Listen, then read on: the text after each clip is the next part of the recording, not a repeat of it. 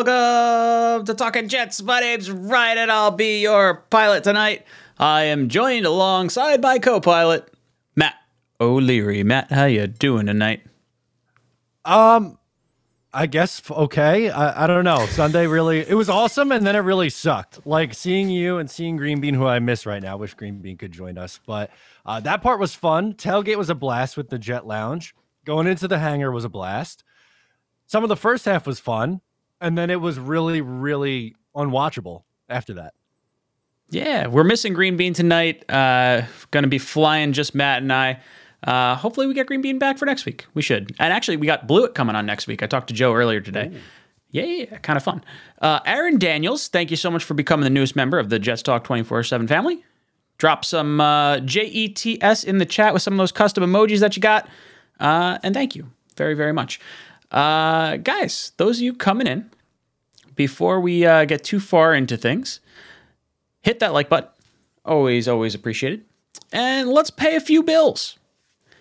Where's my uh oh, see, I forgot my little promo code thing. Oh well. Uh, fellas, fantasy football draft season is right around the corner. CeeDee Lamb is good, but have you seen these beautiful balls? It's time to get your snake looking right for this snake draft with the sponsor of today's show, Manscaped. The leaders in below the waist grooming have created a championship lineup with their Performance Package 4.0, join the 6 million men worldwide who trust Manscaped. Get ready to, for kickoff by going to manscaped.com for 20% off plus free shipping with promo code JetsTalk. with that out of the way. I was going to write out a, a, a, sign to hold up, but I didn't write uh, fast enough. Sorry, I didn't realize that's what it was. Oh, oh yeah. I have my little uh, little thing and I, I forgot to add it to the two person panel. That's okay. My bad. All good. Uh, yeah, we had a lot of fun. We did. Uh, you know, we got to hang out with a few people, saw a bunch of friends. We saw Richie, we saw the mm-hmm. Jet Lounge guys, we saw um, Jeremy, Buffalo Jet, uh, Buffalo Jet Band. Yeah, dude, it was mm-hmm. it was a mm-hmm. good time. Pat Dunn in the chat. I see him just uh, dropped a super chat in there. Let me throw that up real quick, and then we'll get to Chris's. Bam. Pat says tailgate in the hangar was awesome. Pleasure meeting you, Ryan. Pleasure meeting you too, Pat. Um, yeah, no, it was a good time. It was super frustrating because like I feel like the Jets did everything like defensively. I shouldn't say everything because they could have stopped, you know, some long passes, but it felt like 240 yards from Lamar Jackson, 17 yards rushing, like total. Like he had 240 all-purpose mm-hmm. yards with 17 yards rushing. Like that's a formula for the Jets to win, and it did not happen. Uh, so no, a little frustrating. One hundred percent, and it gets to a point too, like with all the three and outs, turnovers, stall drives, mistakes, special teams errors. The defense was on the field a lot, so they're going to get tired, and that's exactly exactly what happened. Um, you know the the Bryce Hall touchdown, which I'm I'm sure we'll get into. I don't really put that on him. I thought that was a mm-hmm. perfect mm-hmm. throw and a beautiful catch.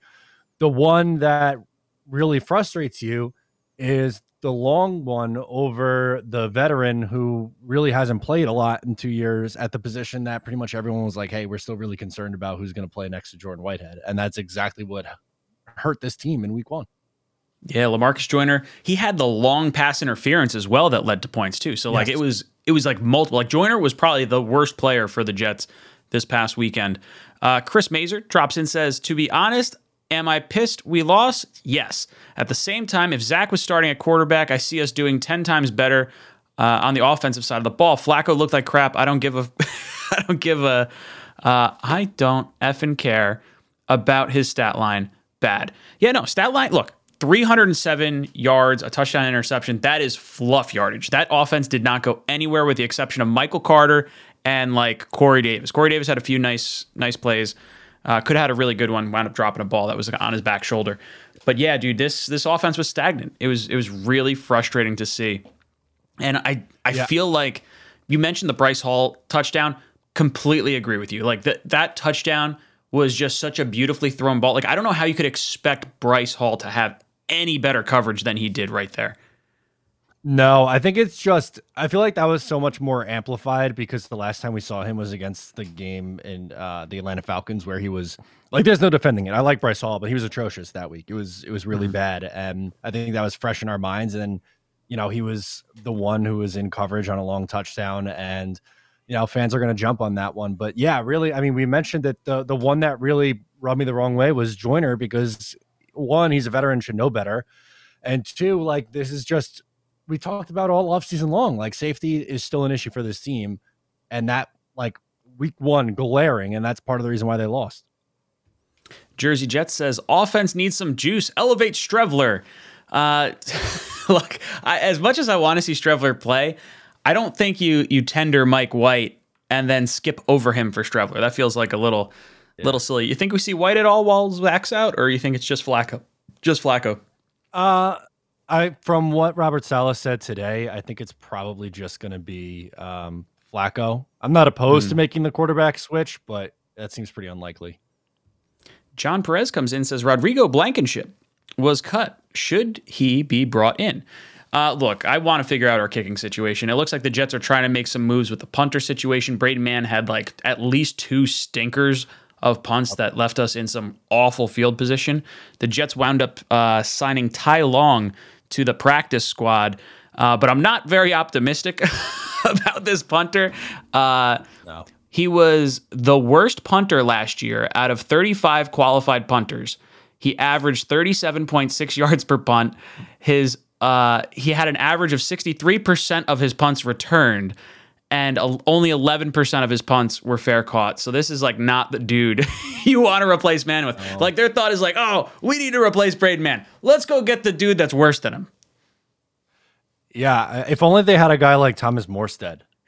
right? It could have made so much more sense just to bring him back. Uh, dude, that 2020 draft just keeps looking worse and worse it got off the rails quickly. I mean, there was some promise in 2020. Uh, rookie Mekhi Becton looked pretty good. Bryce Hall rookie mm-hmm. looked pretty good. Uh, Denzel Mims rookie looked pretty good. And then, uh, yeah, I mean, it, it's bad, bad right now. Nicholas says, just wanted to say, love you both. Nicholas, oh, thank you. If you were here, I'd kiss you. Thank you. Uh, I saw something else in here. Kyle. Kyle says, only positive thing is hopefully the O line can work out the kinks by the time Zach comes back. That's the hope. And I, I, saw a stat. I think it was Samini that tweeted it out, and it was something along the lines of like the the blocking win rate, and they actually like didn't do that bad. Like I thought Mitchell was like fine for you know first game action against starters, but it just felt like Flacco and his inability to move was more of a hamstring than the actual offensive line. I mean, they still need to gel together because if it didn't feel like there was many holes open in the running game anyway, like Michael Carter had to create things uh, more so than he was able to like just run through a hole. How'd you feel about the offensive line?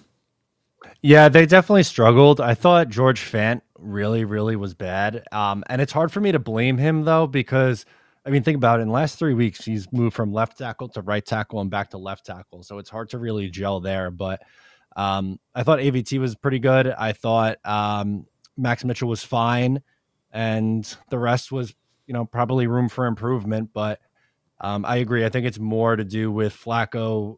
One, not being able to move, and two, it just felt like he was holding on to the ball forever. If you can't move, at least get it out quick. Yeah, absolutely. And it, it, it felt like I don't know if it was was it Flacco holding on to it too long? Were we running like deeper routes that we couldn't like utilize? Like when I saw 15, I didn't realize he threw it 59 times. And that doesn't account for the sacks he took either. Like that's you're you're telling me he dropped back to pass over 60 times. 62 times he dropped back to pass. Isn't that nuts? crazy? Nuts. That's what That's not a winning like, formula. No, and then people say like I had someone uh, send me a message on Instagram, and they were and it had to do with. Uh, did you see Peyton Manning his quote on Monday Night Football where he's like, "I don't oh, think I like, didn't drop him back." I didn't hear it. I saw people complaining okay. about it. What What did he say? Yeah, uh, he's like having like dropping back Joe Flacco 59 times. That's a real recipe for success or something like that. And I heard someone said like, "Oh, he's being such an asshole." I'm like, "Well, That's, is he wrong? True. Like, is it? Yeah, like." And then he said, "Oh well, you're down 24 to three."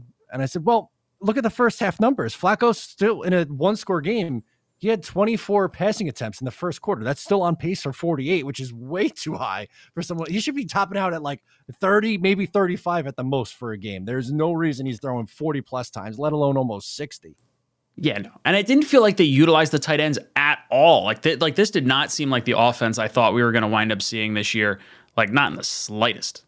And why is Lawrence Cager getting like designed reps? Oh, he had uh, I- hold back to back plays, holding penalty, and then falls down for an interception. I like Cager. Like, sure, you could be on the team as tight end four, but like, how does he have the opportunity to be on the field to make another mistake after making that initial first mistake? Is my question. Dude, as soon as he slipped, I looked over at you and you just shook your head. You're like, you gotta be kidding me. I was like, ah, why is he on the field? Like, there's no reason he should even be getting a pass to him right now when you're talking about Uzomah, Conklin, Corey Davis, Elijah Moore, Garrett Wilson, Braxton Berrios, Michael Carter, and Breece Hall. Like, eight dudes before you even touch Cager. Ugh. J Boy comes in and says, It was week one with that O line that never even seen preseason together. It will get better. Jay, thank you for being optimistic. Iowan Jets fan, we got to see him Sunday. He said, Mann's punts were a real kick in the Shea makers. Oh my God. He's, so my daughter's name is Shay. So the Shea makers are getting oh, kicked in the Oh, me a second. Oh, that's funny. I That forgot we talked, dude. I was a little. I had a, I had one. I didn't. I don't want to say one too many drinks, but I definitely. I forgot that he said that to me. Oh, shout out to I forget who it was at the tailgate, but there was someone like right next to us, and Mm-hmm. they made both me and my girlfriend. One, they gave us both shots, Mm. and then after that, they made Yes. like a mix. I forget. I'm sorry, I forget who The fireball was. shots. Yeah, the fireball shots, and then they made us mixed drinks with Grey Goose. I was like, oh my god, this is like the VIP treatment.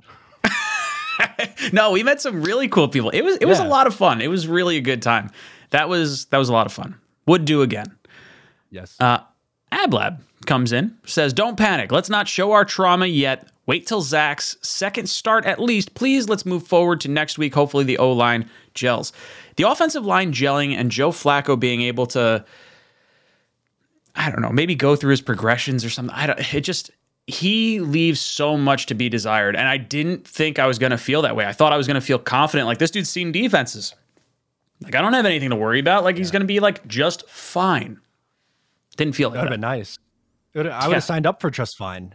just fine would have been fantastic. We would have won just fine. I think. Yeah, I mean, maybe ju- maybe we still blow just- the blow the top off the Bateman touchdown, but Yeah, maybe. But like, look at what just fine got the Seahawks last night. Fred Geno Smith. At one point, he was like ten for ten for hundred yards and a touchdown. I was like, come on, what the hell? But that, like that's another thing that frustrates me too. When it's like people are like, "Oh, well, what do you expect against a team like the Baltimore Ravens?" Well, like I don't know. Like the Falcons hung tough in their game against the Saints. The Seahawks Mm-hmm. had an upset win. The Giants had an upset win. The freaking Houston Texans Steelers- tied the, the Colts. The Steelers, like there were like eight upsets. Like you can't even keep the game close. It was twenty four three for the Bears over 59 49ers. minutes. Dude, Yeah, frustrating. so many. So frustrating. Uh, Matthew says Ryan Matt Greenbean next year join our tailgate for a game.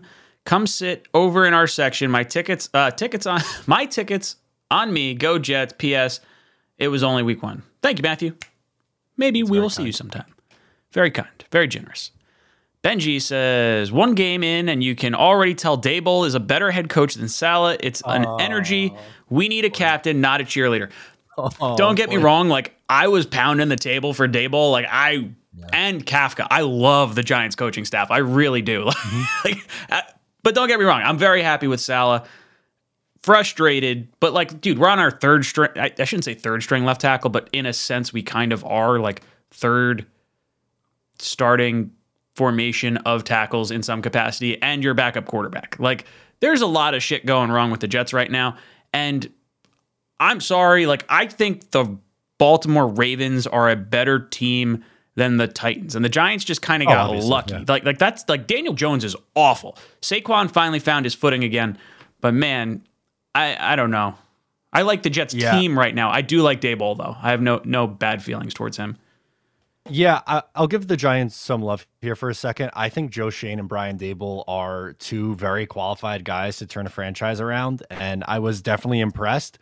But I'm, after one game, I'm not going to be like, oh, th- "That's it." I know for a fact that Daboll is better than Saleh. That seems a little bit crazy to me. Sorry, Benji. Yeah, no, hundred percent. Uh, Landon, Landon says, "Did I see the Jets bringing in Blankenship? Uh, I don't know if that's actually a thing yet. I think people are just talking about it because he was cut. Yeah, uh, want him. The Jets want to? No, I'm saying like, people want. Oh yeah, yeah, Yeah. Uh, Hennessy says, "Good to meet you guys Sunday." Nice meeting you too. Uh, thank God I was drunk most of the game. Don't remember much. Thoughts on Saleh keeping receipts? Glad he's fired up. Yeah, I'm pretty sure Robert Saleh's receipt is going to look like one of those CVS receipts that like runs out the door after you buy like a bag of M and M's. Like that's it's it's going to be massive. There's going to be so many people like talking smack on Saleh and the Jets right now because uh, to be honest, they kind of deserve it right now. I mean, we Yeah, should have like- we should have been in that game like way more than we were. Yeah, I, I'm kind of.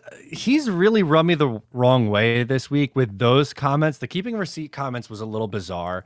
Uh, the comments after the game where he's like, "It's not a moral victory, but I'm proud of how we fought," and then the ones where he's like, uh, "Well, when Joe Douglas got here, it was an expansion roster." Like I'm hearing a lot of excuses, and Mhm. like, yeah, people are going to clown the Jets right now because they've been bad for so long. I just can he focus on winning games and let like me and the rest of like the the Twitter heathens like dig up the receipts. Like we can we can handle that for you. Let's just how about worry about the product on the field a little bit, my guy. Hundred percent. John says Ruckert and Huff should not be inactive. I'll be honest, I did not even realize they were. Uh, that's frustrating though. Andrew Yale says, "Love the D. Two short fields, gave up touchdowns. Thoughts." I really like what we got out of the defense. I think the pass rush is legit. I think when you have a quarterback that's not someone as lethal as Lamar with his legs, I think you're going to see the Jets really cause some problems for a lot of teams. I think there was a little bit to the Jets saying, hey, let's try to contain Lamar and not let him run all over me. And they contained him. And the other thing I loved, I loved watching Sauce go against friggin' Mark Andrews. That tells me they have the confidence to put him on the other team's best weapon.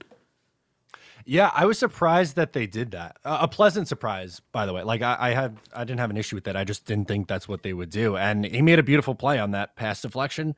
Um, That was a great play. He read it perfectly. He was right there the whole time. He got his hand, you know, up. He, there was no pass interference. It, it was textbook. Um, yeah, I, I was impressed for the most part with this defense. I just think that um, need a little bit uh, more consistency on the back end from guys like Lamarcus Joyner, who should be better than what we saw. And uh, hopefully the offense looks like, I don't know, half of a functioning offense. That might be nice. Yeah, I just want to see like top 15, top 20 play. Uh, Mutt Files, we got to see him on uh, on Sunday. He says, clean up the self inflicted wounds on defense and have a complete 180 on offense. We should win against the Browns. Happy to see you again, Matt, and finally be able to meet you as well, Ryan. Head up, Jet fans. Week two dub. I hope so. What do you think? You think we're Yeah. winning next week? I think if you get a repeat performance of from the defense, I think you have a really good shot. The defense played well. I was really impressed by them, but special teams and offense, that was just so bad. If they take a step forward and look average, I'm not saying, you know, phenomenal, but just like a functioning special teams unit and a functioning offense, you should have a chance to win. I just don't know if we see that based on what we saw this past week because it was it was shocking. It was like genuinely shocking the effort that we saw from both those units. Yeah, very disappointing. Uh, leaving four points on the field with uh, Zuerlein. Man, I just as soon as he missed it, I was like, "Oh no, not again!" Ah, I feel like I've seen this story before. Gabe drops in says, I'll spin some positivity. The cornerback duo of Sauce and Reed looks legit. Garrett Wilson looks like a burner, and Jermaine Johnson got a sack. Yes, I do think the young guys look really good, the new additions. DJ Reed found out that his dad passed away like moments before the game. Dude comes up with an interception, like g- incredible strength to be able to continue and persevere through that. Sauce, I thought looked really good, and I really like uh, what we got out of both Jermaine Johnson and Garrett Wilson. Even though Gar- did Garrett Wilson only have one catch? No, he had four catches for 52 yards. He was just barely on the field. I was gonna say I saw the I, the one I remember was like a real shifty play to the right side of the formation, and mm-hmm. I don't. I guess I can't remember any of the other catches he wound up having. That's a, that's the thing about being in the stadium. You don't really get to see many replays about a lot of stuff. Yeah, I like watching from home better, to be honest. Uh, Again, go to the stadium once a year for a game for more the social experience. But if you really want to take in a game, I think doing it at home is the best way to do it. Joe S says the problem waiting for Zach, the Jets could be 0 and 4. Yeah, but I look, if the Jets go 0 and 4 and then they come back, you know, to be 6 and what would that be? 6 and 11. Is that right? Yeah, if they come back and be 6 and 11, so that you're talking 6 and 7, is that right? Is that math correct? Yeah, 6 and yep, 7 with yep. Zach then. That would be okay. Like I would I would be all right with that considering this well, no, he would he can't be 0 and 4 because they'd be coming back on the fourth week anyway. I mean, Yeah, I guess so he could lose three. that first one. It would be 0 and 3. Uh, well, or unless they hold him, because it seemed like Sal said at earliest week four, which is that whole thing was just that was Ugh. so bizarre. Because last, think about it. Last week we were talking about on this show is like he has Mm-hmm. an outside chance of playing, and then we were saying worst case scenario he he doesn't play week one, and then you see him week two, and then the next day Sal is like, oh yeah, he's not going to play, and also maybe you'll see him week four. that Like, how to does me to that point? Dude, I think there's something more going on. I really do. I think there's that felt to me like, hey, Zach told Saleh, I'm feeling good. I'm going to be ready for week one. And they're like, hey, we're going to hold him out. We're going to hold him out. And then right when they had to make the decision, it felt like maybe an agent or someone in Zach's camp was like, maybe don't rush back right away. Like maybe we should rest him. And it felt like Saleh kind of was almost had his nose out of whack when he was given that press conference. I don't know if that's just me, but that's sort of the way I read it. You think Douglas did it because he had? um I mean, he took him second overall, and obviously he knows he probably knows his future is connected with him. Um I Hmm. saw that theory. Maybe it is an agent or something like that, but I, I really think that Zach wants to play and be on the field. Yeah, I think so too. Uh, Mumtaz. Mumtaz drops in says completely false premise that Zach would have fared better. O line was getting totally abused. If anything, Zach would have run and gotten hammered and gotten hurt again. Tomlinson and Fant were pathetic. I think there's a different issue with Zach when it comes to the offensive line. I think he creates a larger opportunity for the wide receivers to get open because he can make some plays happen with his legs. But I do think he winds up taking unnecessary sacks because he's trying to get those boom plays that you that you kind of see wow like the Titans play he rolls out to the side and it's a broken play and he throws it long like that's sort of the argument with Russell Wilson right like was his offensive line that bad or was he holding on to the ball too long I don't know Yeah, I I think like Joe uh, Joe and Zach are almost polar opposites in their shortcomings. For Joe, it's he stays statuesque too long in the pocket, and for Zach, he can bail out on a clean pocket too early. It's like they're Mhm. polar opposites in that regard. I will say, yesterday or whenever it was on Sunday, I would have rathered Zach, who could move a little bit in that spot. I think they would have had a better chance. Yeah, I think uh, I think that's absolutely right. Uh, Jose says, "Hey guys, you remember when Mann got injured and Piñeiro came in and punted and started punting bombs?" Enough said. Is Piñeiro with Carolina now? Is that what I heard? I thought Yep. someone commented on that in one of my streams. Yes, he is. They claimed him. He's with Carolina. Mother fudger. That stinks.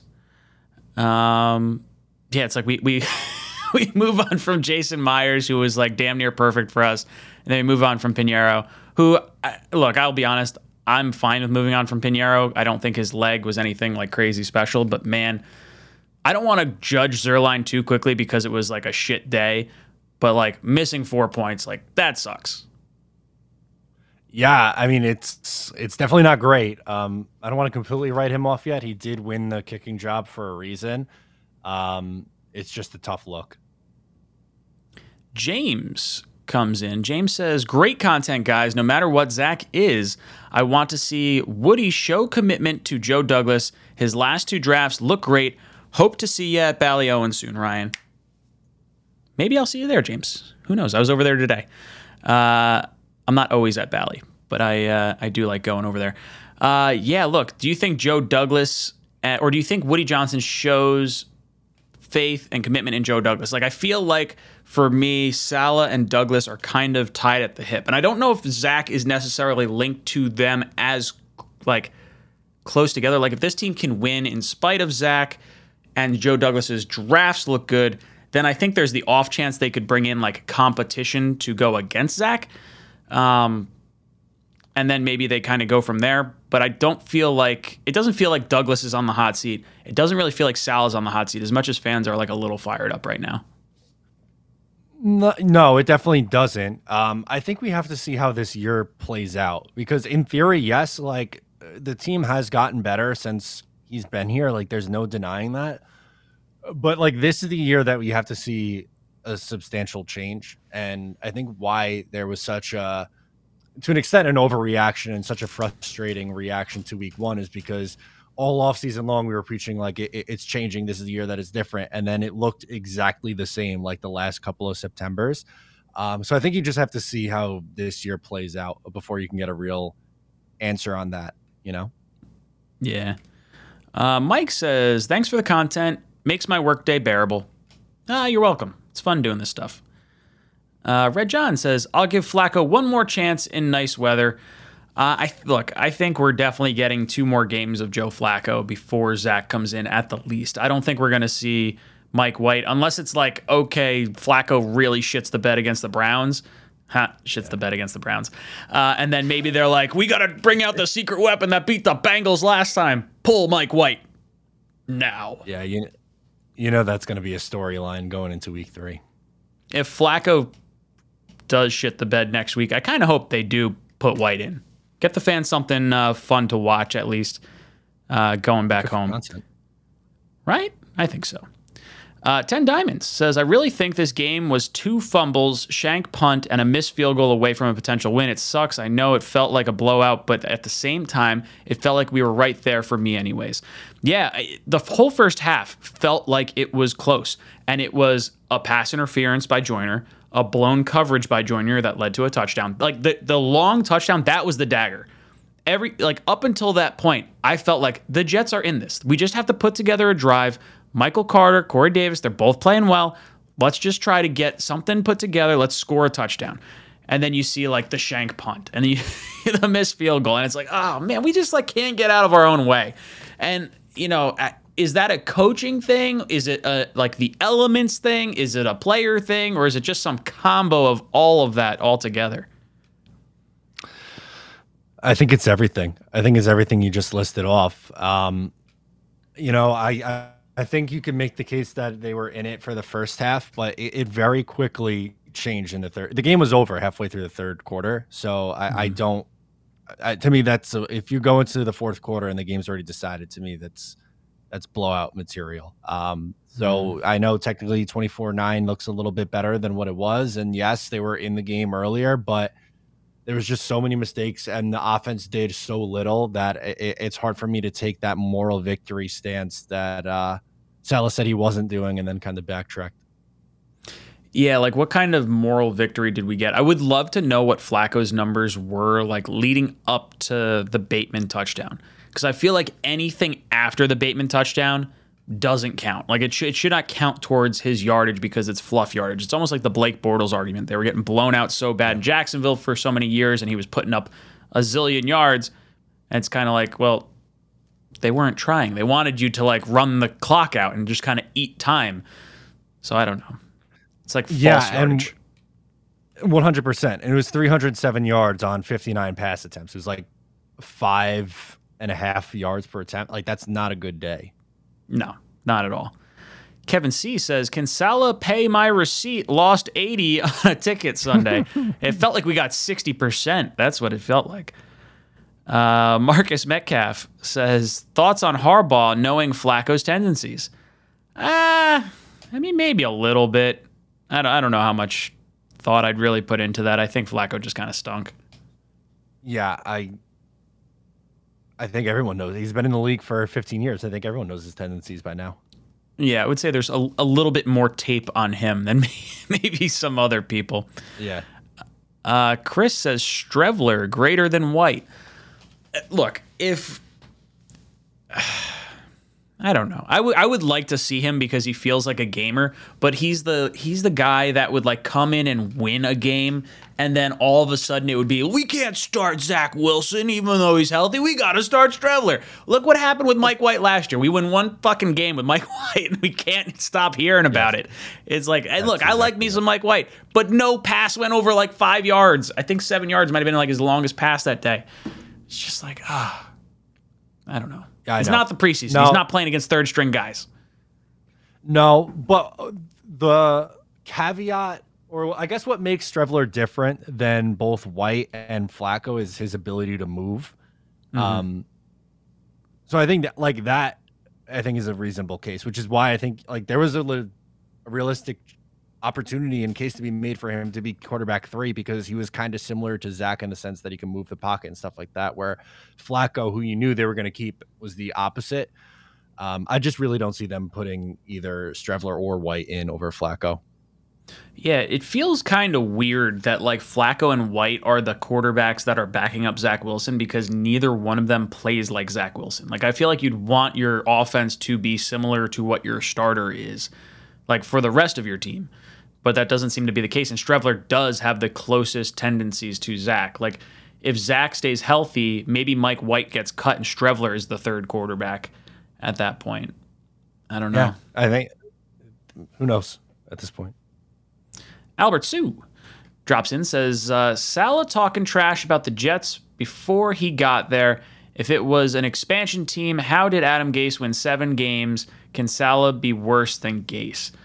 I don't think there's any way Saleh could be worse than Gase because Gase alienated players, and I just don't think that. I think what Saleh provides is the atmosphere for players to want to come here. Like I think we have talent on this team. It's just putting it all together. Like I do think the defense is substantially improved, which is a, a you know a nod towards Ulbrich, a nod towards uh, Douglas, and a nod towards Saleh in that respect. Now the offense has to get better, so that does fall on Saleh, that does fall on Douglas, that does fall on the floor. Um, but part of that is you know new offensive line and shit weather and backup quarterback. So like they're I think Jet fans need to pump the brakes. I feel like a lot of people are getting hot and bothered without uh, you know, getting a win right off the bat. Yeah, I'm not ready to like say fold the season, but I I, I think some of the frustrations justified um, because it feels like it, it very much so feels like a carryover. But yeah, I'm by no means saying like, oh, I think this team's going to w- win four games now or anything like that. It's just uh, it's annoying, and I don't think uh, to just piggyback off you, Adam Mhm. Gase was so toxic. Nothing's going to ever be worse than that. Um, but I, I would like Saleh again to worry more about on the field stuff than keeping the receipts. Uh, I didn't really care for those comments this week. Yeah, that- I don't know. It felt it feels like he's a lot of uh, catchphrases and sixty percent and all gas no break and like just, just punch someone in the mouth, dude. Come on, I want to I want to see this team start uh, fighting a little harder. Uh, Saleh lost his passion. Do you guys think it's from him not knowing what he's doing? Can't stand looking at this guy. I don't think he lost his passion. I think it's definitely frustration from not having your starting quarterback. I think, you know, I, I think the New York media probably beat you up more than you want to see happen. I don't, I don't know. Do you think Sal has lost any passion, Matt? Anything you've seen? No. No, I think he was a little frustrated after the game, but I, I don't think he lost his passion. I think that's a stretch.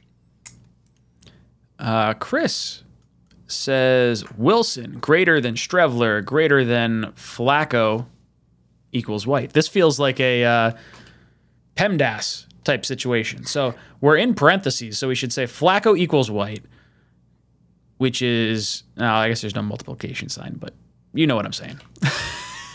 Good stuff. I completely agree. Miser, I would uh, I would put them in that same kind of uh, order in terms of my excitement to see them on the field as well. Uh, the Jets show. How about Max Mitchell though? I'll be honest, I have to go back and watch how he played each snap because I was not focused on him as much as I was focused on like the weapons and Flacco and just what was going on. But overall, first start, fourth round rookie, if he can continue to play and not be the weak link throughout this entire mm-hmm. season, I think that's a good sign for our fourth round pick. He was fine. Um, he didn't stand out in a negative way. I think Fant and Tomlinson looked worse.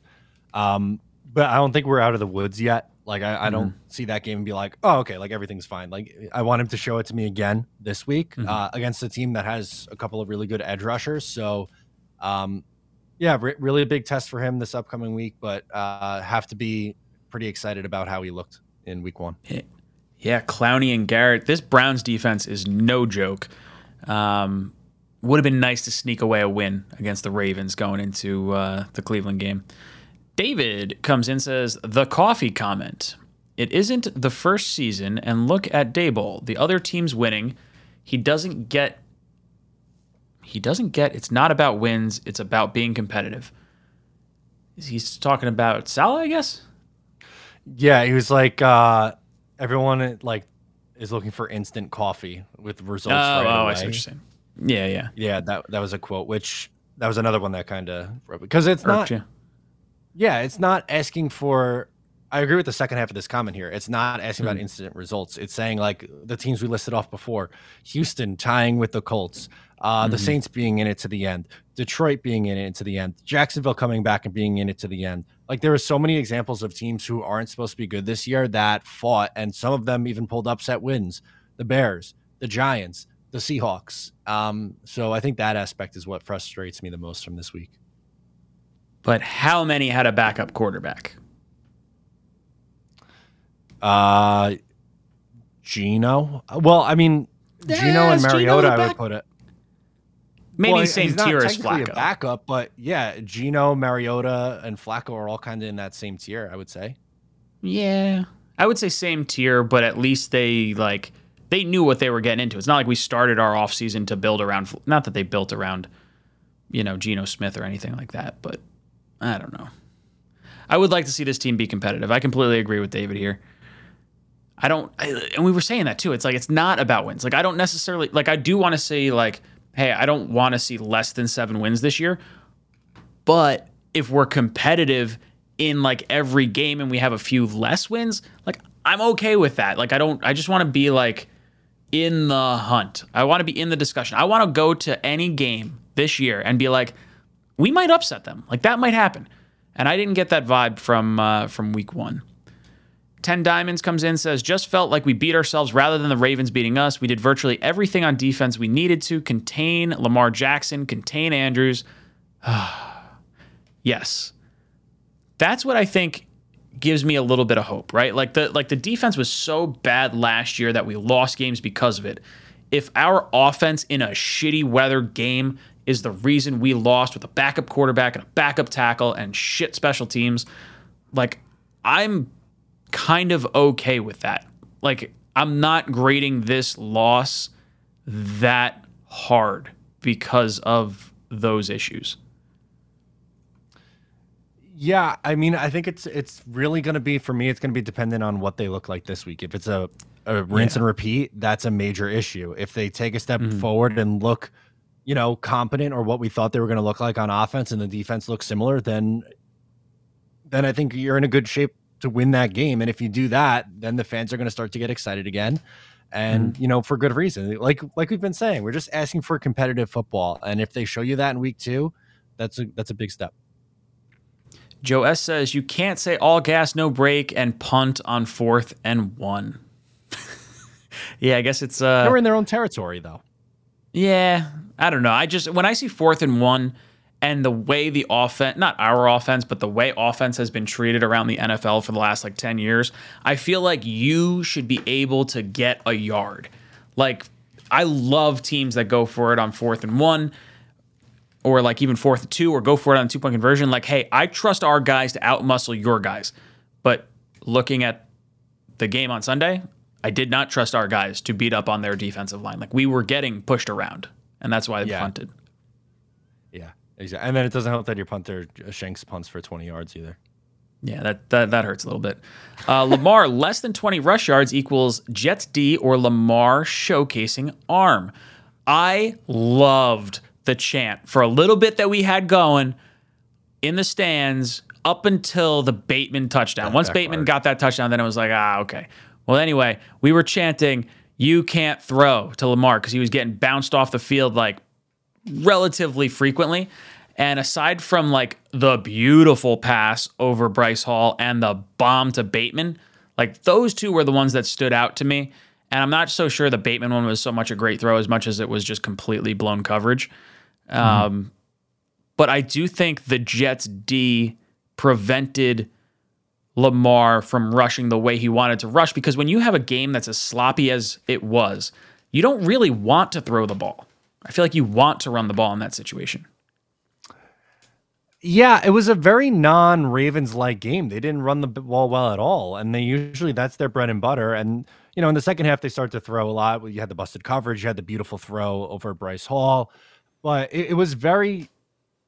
The script was different than we were expecting. All week long, we were talking about you have to stop Mark Andrews and you have to stop Lamar from running, and you're in good shape. And they did that, but they still lost. It was more so about their own mistakes and their own issues, and just I don't know, be, being incompetent in, uh, in, on offense and having a poor game plan. I think. Ablab says Saleh upsetted us this week. upsetted. Saleh upset us this week. but let's not get rid of our second year coach yet. He hasn't lost his passion, or more importantly, hasn't lost his locker room. Yeah, I feel like the team is still playing hard for this guy. Like even last year, when we were like, I don't want to say getting blown out, but when we were late in the season, when we had a ton of injuries, like these guys were fighting hard. It doesn't seem to me like the players think Sal is an issue. Yeah, I don't think they do. Um, and I don't think the team is going to necessarily quit on him. I think the thing that's going to rub fans the wrong way is if it's a just continue of, you know, repetition of his same quotes and they go continue to go out there and look the same. It's not you're not going to get on the the right side of fans at this point unless you put some wins on the board, unfortunately. Uh, Zach Wilson's side piece says this isn't on Saleh. First Becton, then Wilson, then Becton's replacement. The offense was sloppy. I think we could have, uh, we should have just fed the ball to our running backs and set up the play action. This is on the guys and offensive coordinator. Uh, yeah, look, I, I feel like our offensive line was just so I can't tell if it was an offensive line issue or a Flacco issue or a both issue, but it didn't feel like the running game was really getting going. Like it was Michael Carter like making dudes miss. Like Breece did not look good. He had one run that was like mm-hmm. maybe 20 yards, and then everything else was like I think he had like five other rushes for three yards. it was like really yeah. not good. Yeah, Carter definitely looked better in week one. Um, they, they both had their mistakes. You had um, Hall fumbled. You had Carter with the drop on fourth down, but you know, of the two, I definitely think uh, Carter was was stronger, and it was because he was making plays with his legs, not necessarily because the offensive lines were opening these you know big gaping holes. You're right. Albert Sue says, Matt, you write about Saleh. Was the same with Rex uh, Rex's last year or Rex last year? Not exactly sure. Uh, maybe with Rex's comments last year. That's got to be what I don't know is. what he means. That would be my guess. Knobcraft says, if Saleh doesn't like instant coffee, I bet we could find him some tea bags. I enjoy. Whenever I play a video game, if I'm playing Halo or if I'm playing like Call of Duty or something, I am like a 10 year old. And anytime I kill someone, it'll just be teabag, teabag, teabag over top of it. Especially when I know, like with Halo, you're like sitting there and you have to watch your body like laying on the ground. Like, come on now. You gotta, yeah. You have to. It's like part of it. Chris Miser, Mazer, Chris Mazer. Thank you. Jets did better with spread than two tight end. Don't force personnel when it isn't working for that game. Last year they did better with receivers. By the way, play to play to your strengths. Don't force stuff. I know tight ends are great. Huh? Tight ends are great. Um, but yes. oh, I love God. this show. This is great. Ah, all right. so yeah, they they they work with the spread. You have, I think, I don't know. We have a lot of weapons. You have a lot of wide receivers. You have the tight ends. I just I feel like the tight end is the quarterback's best friend, and when your quarterback's getting sacked a lot, you can manipulate. You know, have a tight end running out you know, kind of shift the pocket. Don't let him stand in one spot. And I don't know if that's just like a Flacco's a statue and we can't do that, but like, I don't know. Creativity. I, yeah, I thought it was agreed that there wasn't a ton of creativity, which was annoying. But then also, like, why was why was it Cager so much? Why wasn't it Conklin and Uzomah? Yes. Which is, I, I feel like that's what we were sold on all along. Yeah, the the whole Cager thing blows my mind. Like I understand he could be a matchup nightmare, but that feels like a matchup nightmare for like the red zone maybe. Like you don't pay Uzomah, yeah. you don't pay Conklin to like use Cager. I just didn't feel right. And that's No, got to, you know, I mean, it's got to be on LaFleur. I would think.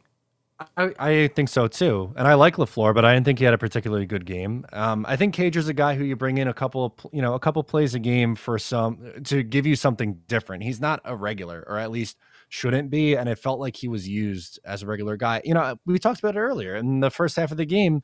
He had a penalty, a holding penalty, and then on the very next play was still in the game and fell down on his route, and it led to an interception. Yeah, it went right into Marcus Williams' hands. Like, th- like he didn't even stand a chance. Just No, pitch and catch. That's that's exactly what it was. Marcus says thoughts on Mike LaFleur. I mean, I like Mike LaFleur. I'm not gonna, you know, shit on him because of everything I've said already. Like the the rainy weather, backup quarterback, offensive line still needs to gel. It took us a good four to six games last year to have our offensive line start playing like a competent offensive line, and I think we should probably expect the same. It's probably going to take four or five games, and by the time Zach comes back, you know maybe they don't play him in the Steeler game because they want to see what happens with the offensive line. I don't know. I, I don't think as much as it's questionable on LaFleur, like is LaFleur controlling the subs in and out from the booth? Like, is he calling like, "Hey, Cager, you come in when you go out," or is he just calling the play? Like, I don't, I don't know how that side of it works really when he's in the booth. there's I would think there's got to be some sort of communication down to the sideline of what packages he wants out on the field or what personnel he wants out on the field.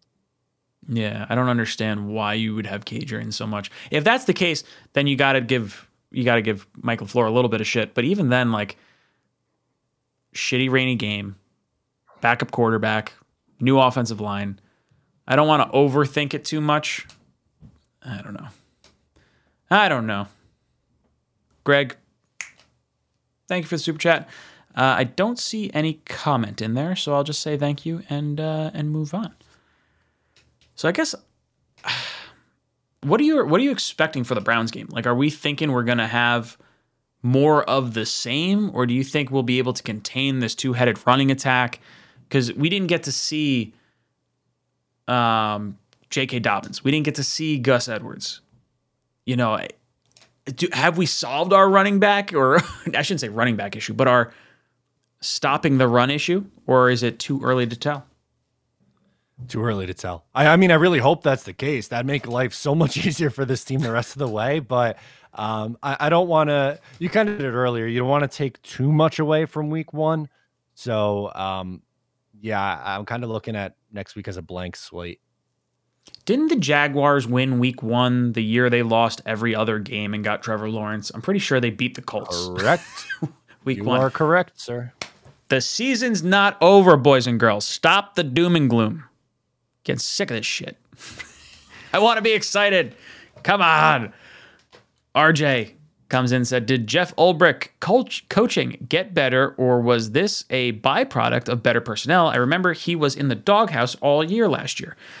Him being in the doghouse last year had a lot to do with our edge rushers being out and just not having the horses in the stable, in my opinion. So I do think this is a byproduct of the talent for sure.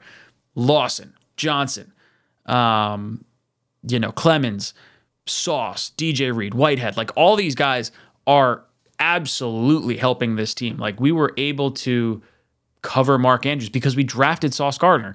We were able to get pressure on Lamar Jackson because we had Carl Lawson and Clemons and John Franklin Myers on the inside and Quinnen Williams rushing up the middle. Like this defense looked a lot better because of the complementary pieces. And I think that's allowing Jeff Ulbrich the ability to call the game he wants to call, not have to kind of be pigeonholed into whatever limited personnel that he had. What'd you feel about the defense? Yeah, they definitely were closer to a complete unit um, this year as compared to last year, and I think that made a big difference. The defensive line rotation I thought worked wonders. I thought they were really, really good. Uh, linebackers impressed. I think the addition of Kwon Alexander helps there. Um, corners were really good. I mean, Bryce, not Bryce Hall, excuse me. Um, I was I'm thinking too much of last year with Bryce Hall and Brandon Echols, but replacing those two with DJ Reed and Sauce Gardner was a noticeable difference in week one. Um, I mean, again, this is I'm not gonna say okay, he's not on the hot seat no more. Like that's it, it's over, he's fine. but great sign in in the first game of the year. Albert Sue says, if Zach is bad, are we looking at Lamar next year? Um, I don't want to have to think about that yet, but let's play the what if game. Why not? If Zach Wilson is bad, is he awful or is he still young? Is do we see some upside? Like what is it exactly? Because if Zach is on the let's say about the same as the end of last year, like we didn't really see much of an improvement. He's just kind of like, eh. For me, I'm going out and I'm getting Jimmy G and I'm having the two of them compete. I don't think I'm trading whatever it's going to take to get Lamar um, next offseason. I don't know. Do you think Lamar hits the market and would you go after him? And what would Zach have to do for you to want to do that? They would have to be like, he would have to be like bad, bad, bad. If he looks like, see, this is going to sound weird because of where we were just a few years ago. But if mm-hmm. similar to like Darnold year two, where he was like mm-hmm. a little bit better, but you still really didn't know, then you're mm-hmm. probably s- sticking it out and hoping that the year three is different and you don't make a move like that because you're probably not as bad to where you're picking to get like a CJ Stroud or like someone like that or Bryce Young, whatever. Mm-hmm. But then at that point, it's like, do you give up the pick and get? It's it's interesting. It's not. I'm not so quick to just shoot it down and say no. And I don't think. I think if you're doing that, you're uh, either overrating Zach and at the same time underrating Lamar. I, I, think Lamar. I don't think he's perfect. Like I don't have him as a top five mm-hmm. quarterback, mm-hmm. but he's at worst the 12th best quarterback. He's somewhere between 9 and 12 for me. So that is still a very very damn good quarterback and he's still extremely young. It's not like people make the comparison to Cam and oh like Cam Newton his career was over by 30. Well, I mean Mars 25 and he didn't mm-hmm. take nearly as many hits as Cam Newton did. So I don't think the two are really comparable that way. So I think it's something you'd have to consider. Yeah, Lamar to me is not Cam Newton. I think Josh Allen is more Cam Newton. Josh Allen is Cam Newton with a better arm. Yeah. Uh, for me, Lamar is closer to Michael Vick with the exception of like Lamar doesn't really take big hits often. Like I think he knows how to protect his body more. Um, if he became available, I, I don't feel as confident as I did when like Watson became available. Like for me, Watson is the quarterback you wanted prior to the allegations. Like Lamar for me yeah. is incredibly talented. I just am concerned does that talent win you games in the playoffs? Like can he throw from the pocket and be the guy? Um, I do think he's a top 10 quarterback. I just think you have to build an offense around him. And I don't know if if our offense is the one right now, the way it's structured, to be able to facilitate him doing well. Um, but yeah, I guess you'd have to consider it maybe. If, if Zach really shits the bed, then I think there's a conversation, especially if Miami winds up getting in the conversation.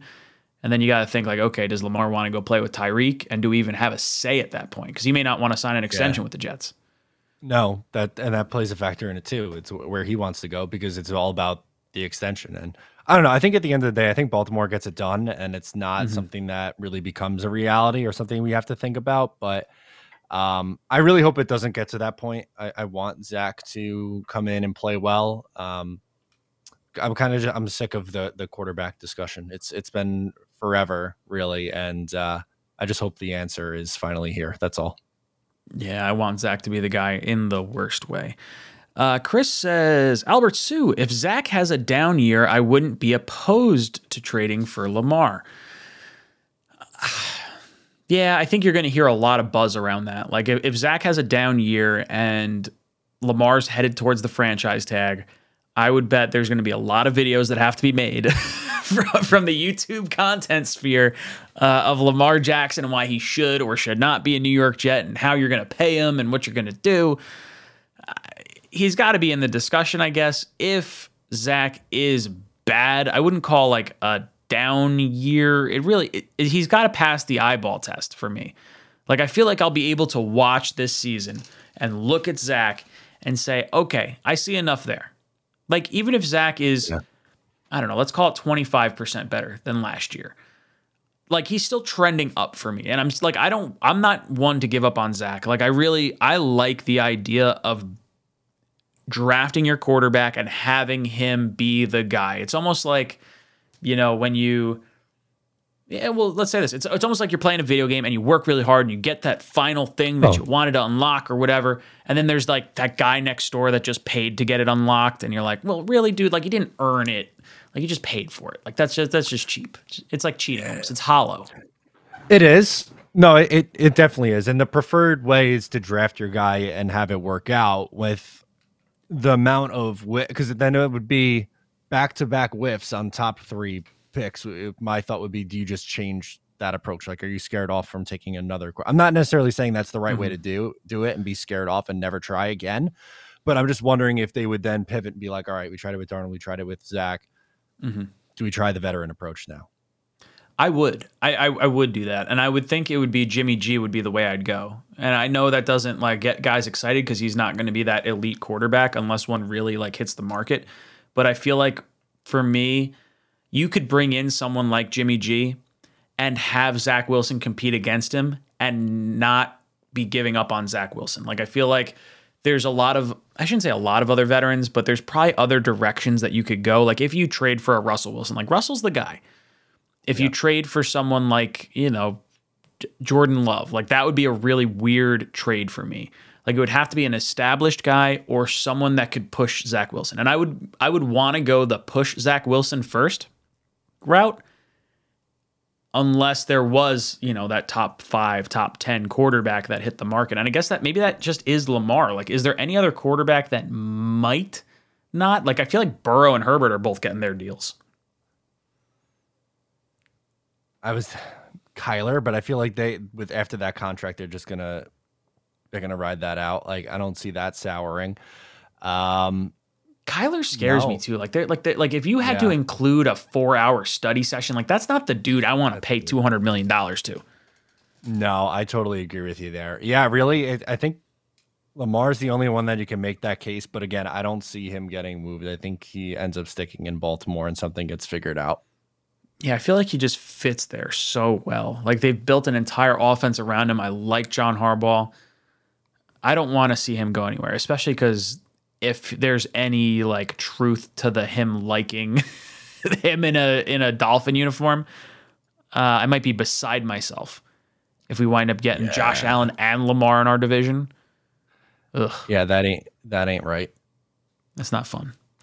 Not fun at all. What else are you guys talking about in here? JW says you can see Daboll yelling at his players, holding them accountable. Saleh doesn't do that. We also don't know what happens behind closed doors. Yeah, that's just it. Now, I will say this: Daboll had a uh, he was at camp and he started playing one of um,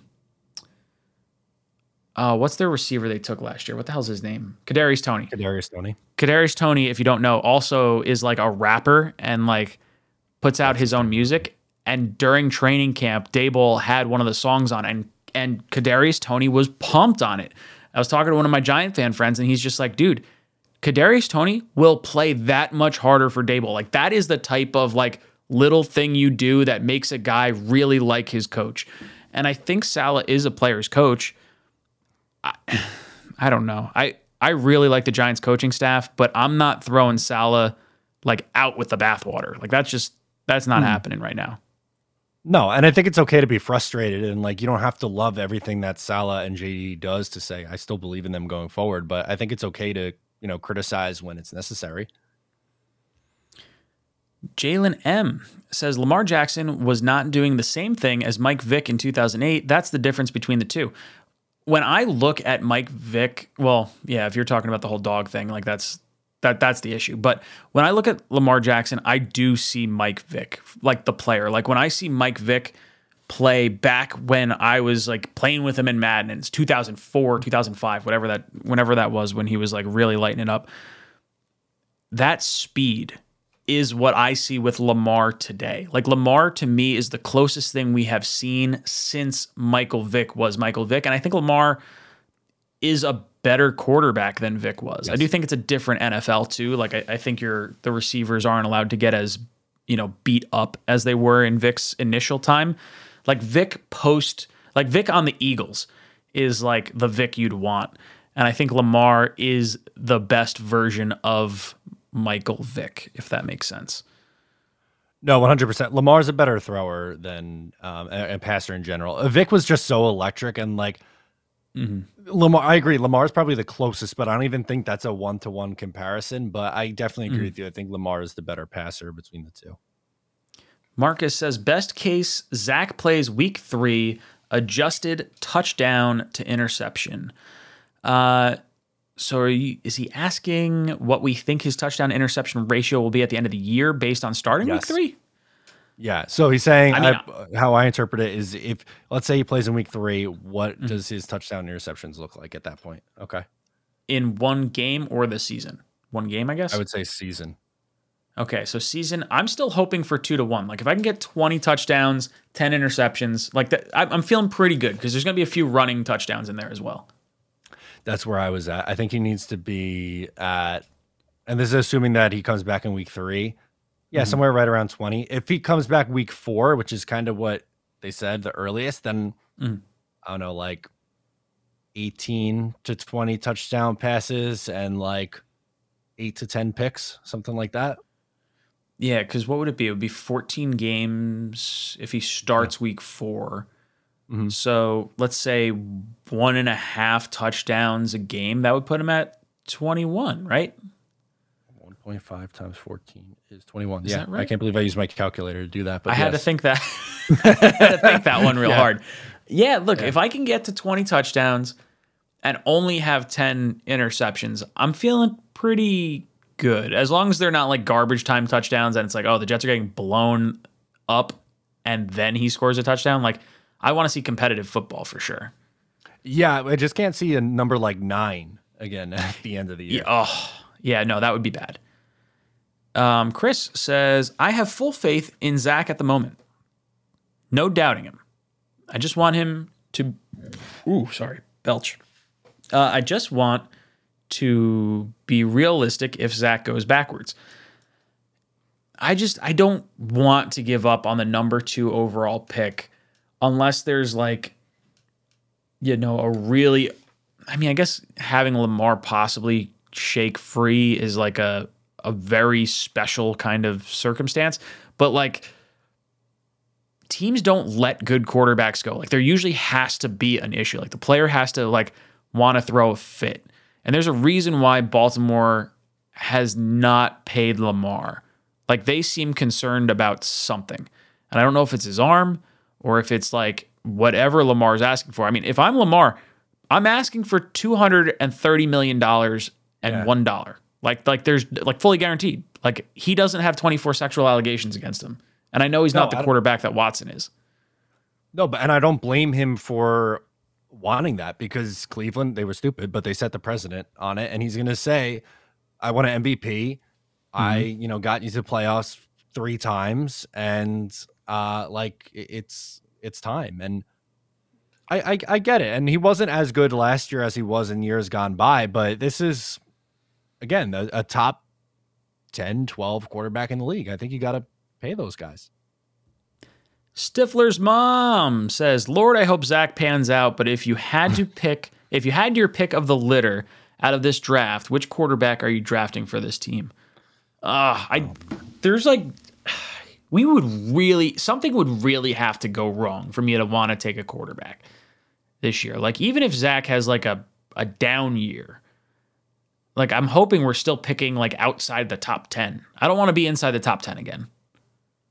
I- if Zach doesn't pan out, I don't see a way that they find themselves out of the top 10. I think that's a recipe for how you go 4 and 13 and pick fourth again. Now, do you think they take a quarterback at that point? You think they pull the plug on Zach? If he has another single digit touchdown season, maybe. Yeah, that's what it would take Mhm. for me, I think. If he if he let's say he plays 14 games, 9 touchdowns, 15 picks, Yeah. under 200 yards a game passing, I, I'm probably saying uh, okay, yeah, I got to take Bryce Young or CJ Stroud. It's one of those two guys. Um, I don't know. I haven't. Usually, it's later in the year before I really dive into the college football stuff. I don't want to do that now, so I don't want to give like my answer and have that stuck on me forever now. Um, but one of those two guys are the top in this class, in my opinion. Yeah, I don't want to look at mock drafts. I saw a few people saying earlier they're like, "Oh, you know, let's have uh, let's do a mock draft 2023," and I was like, "Nope, nope, nope, nope. No, Gotta at no, least get to. October. like, Yeah, please. I I'm not about doing mock drafts this early, um, and I really don't, especially one where it has us getting a quarterback. I'd be I'd be pretty upset. Uh, do you? Oh, question though. Do you keep Saleh? Do you keep Saleh and Douglas, and you just pull the plug on Zach, and you say Zach's the the issue? Depends on how the rest of the the things look. Like if the defense continues to play well, maybe you do. I don't know. I really hope it doesn't come to that. I don't, I don't want to talk about that going forward, man. Come on. Stifler's mom is just putting us in a corner. I don't like it. Yeah. Uh, Aaron Daniels says, any worry about multiple player quotes about how the O was lack lackadaisical and Saleh always says uh, Al- Saleh always saying he doesn't need to motivate players. Um, he shouldn't have to motivate players. Like these dudes are getting paid a lot of money. They should be motivated. Um, I don't know. Does Belichick motivate his players? Not really. I don't know. I don't think so. Yeah, I, I, I don't know if motivation's the the rationale uh, when you get to this level. I mean, See, you could and have someone like so- Gase that like deflates a room, but I don't feel like Saleh's like that. No, I definitely don't. And we're, there's been too many examples of different kinds of coaches' personalities that have been successful. So I don't think there's one recipe for success. I think it's dependent on each individual and also the circumstances of of the team. Like Belichick, as you said, he's he's a no nonsense guy, and obviously it's it's worked for him. But you have got like Pete Carroll's a player coach, and he, he won a Super Bowl and went to another one. Um, Andy Reid, I'd lean more towards uh, a player coach. Um, Mike Vrabel's turned into himself a really nice coach. He's a no nonsense kind of guy. He's pretty intense. So um, I think it really varies on each situation. Jacob McIntosh says, We got a new punter, Ty Long. Uh, yeah, he's on the practice squad, and he was the worst punter out of 35 qualified punters. His net average was 37.6 yards. 63% of his punts were returned, and only 11% were uh, fair caught. So uh, forgive me if I'm not over the moon about Ty Long. Uh, Did- oh, well. Ryan, did you see uh, the Browns' new logo on the 50 yard line? No, what is it? Please be the poop emoji. No, no, no. Oh, I love the old brown. Yeah. Uh, that was What is story that? Is- going around it- on Twitter. Is that what like a brown is? Like what? Like he's like an elf. I always know like Yeah, that was like the, the retro logo in Madden. Yeah, that's their retro Brownie the Elf. I don't know when he was there lo- a long time ago, but that's what is going to be on the 50 yard line. I never understood why the Browns have orange helmets. Like it, it just doesn't Yeah, I sense. don't know. I don't know, man. right. Brownie like it, it feels like the Browns should be brown. I mean, they are kind of brown, but not orange. Like orange is a very like that's orange. it's I don't know. I need a bot. Ready for this? Yeah, fire away. Uh, the logo's inspiration dates back to folklore. Brownies were elf like creatures that helped with household chores, provided you left them goodies to eat. well, that's what I want my team to be. That's, that's great. That's weird. Was he a house elf? This is Harry Potter. Give him a sock and he goes free. Yeah, I guess. right. Oh Jesus, that doesn't make any sense to me. Oh, no. Although I guess Jets is kind of a weird one too. But at least we're near like an airport. Like there's some justification for that. Yeah. What else these guys talking about in here? Strickland says, "Why don't the Jets have an actual logo of a plane? How hard is that?" Yeah, that that kind of is weird. Like, why don't we have like an F sixteen on like the side of our helmet or something along those lines? Like, why why is it just like a football with the word Jets in it? I don't know. I don't know. Someone's gotta. We gotta get someone artistically inclined to make up some mock-ups for us. Yeah, we had the one jet logo. What was that? The seventies? Is that what it was? With like the what looked like a Boeing. Oh, oh yeah, yeah, yeah. Hang on, I'm gonna see if I can find it. Yeah, that's not a very Yeah, like yeah. uh aggressive looking jet. Like I want Yeah. one that like looks like we're gonna blow something up. No, yeah, the one that with like the, the green jet and it says white jet. Yeah, yeah, I know what you're talking Yeah, about. yeah. yeah. But that's not even that nice. I feel like I, I could make that on clip art now. Yeah. Yeah, that felt when the first time I saw that, like growing up, I was like, Well, who drew that? like, that, that can't be a logo.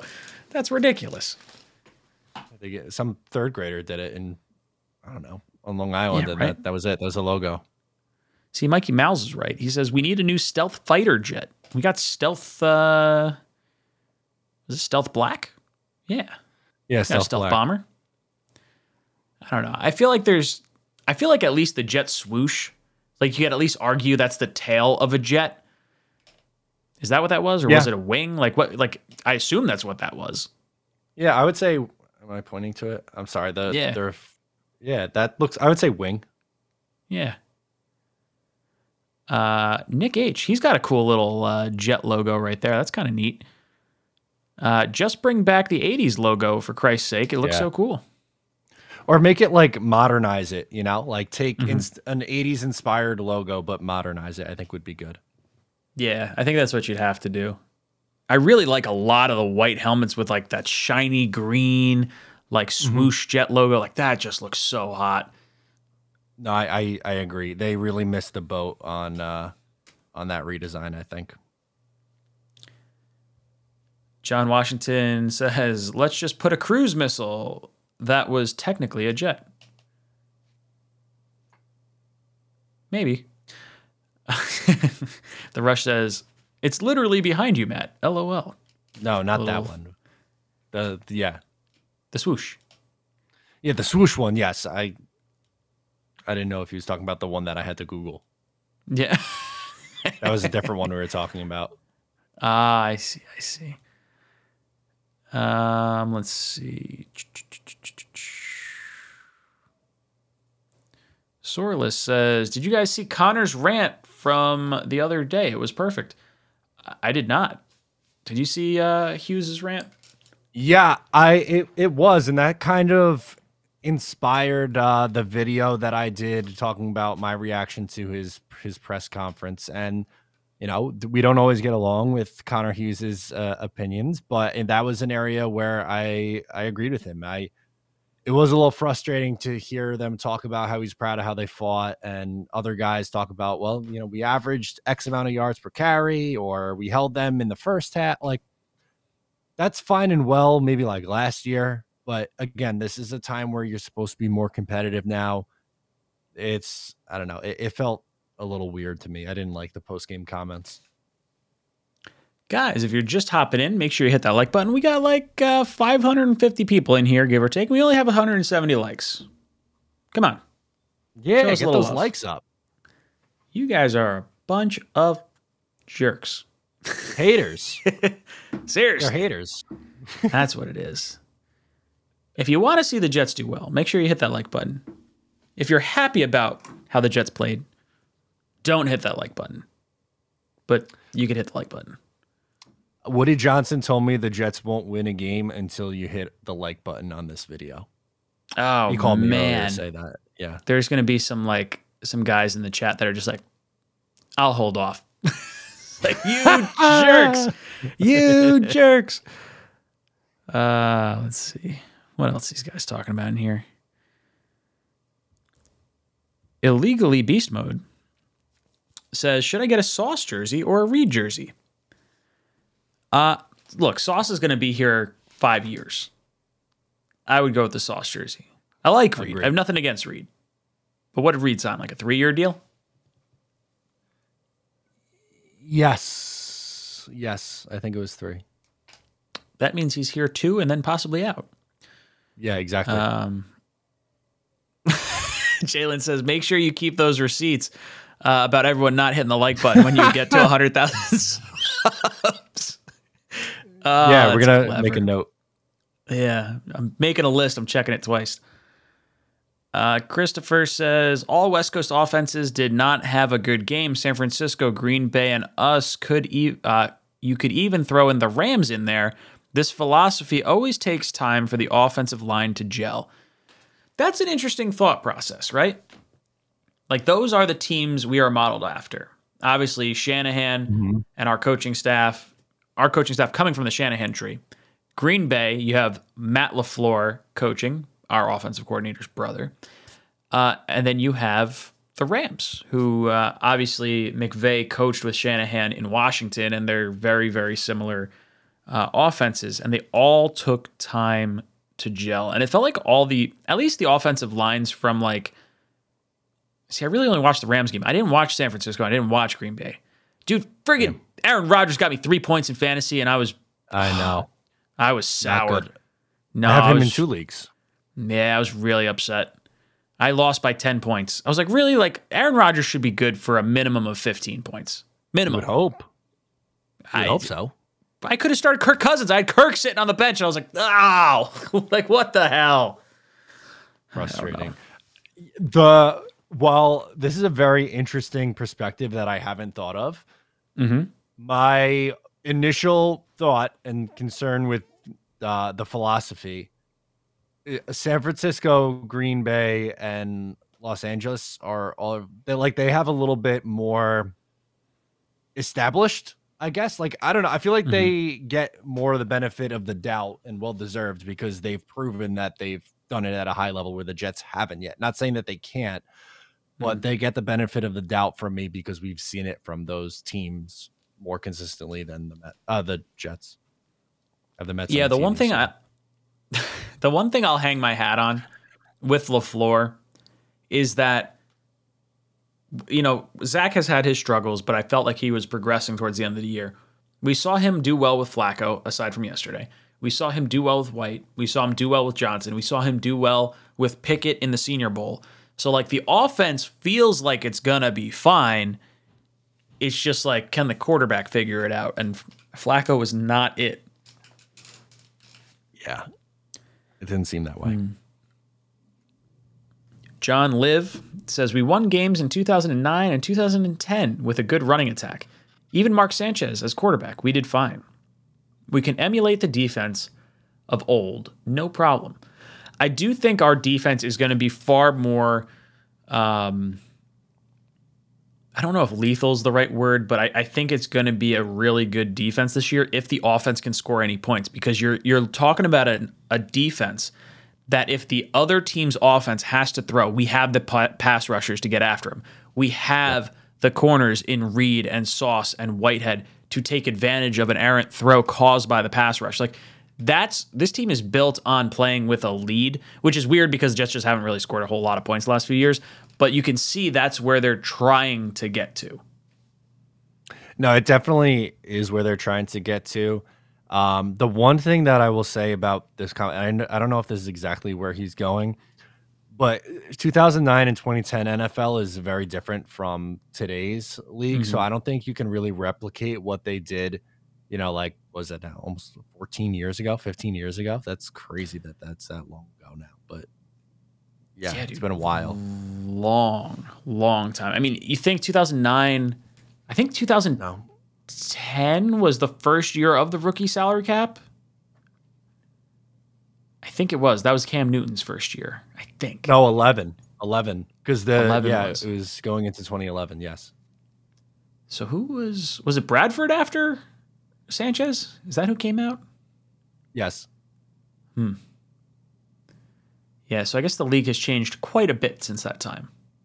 Yeah, it's it's crazy to think. I mean, it's really that doesn't 2010 doesn't feel that long ago, but it's Mm-hmm. I don't know that it's not that's not the NFL anymore. It's 12 years ago, dude. That's a that's a long time. 12. I mean, it. I feel like when I'm thinking back to like Peyton Manning and Tom Brady and like Drew Brees, like in their heyday, like you're talking like middle 2000s, late 2000s, it just it feels like such a different game. Like you, you're not able to manhandle the receivers. Like Belichick made sure of that, and that was like after I think it was after 2006. It was after one of the years like I feel like it was the or no, it was was it Peyton that was causing that problem. Someone was upset about the receivers getting hit. I think it was Peyton against the Patriots corners with like Ty Law and like Rodney yeah. Harrison and all those guys. I think that's what wound up happening.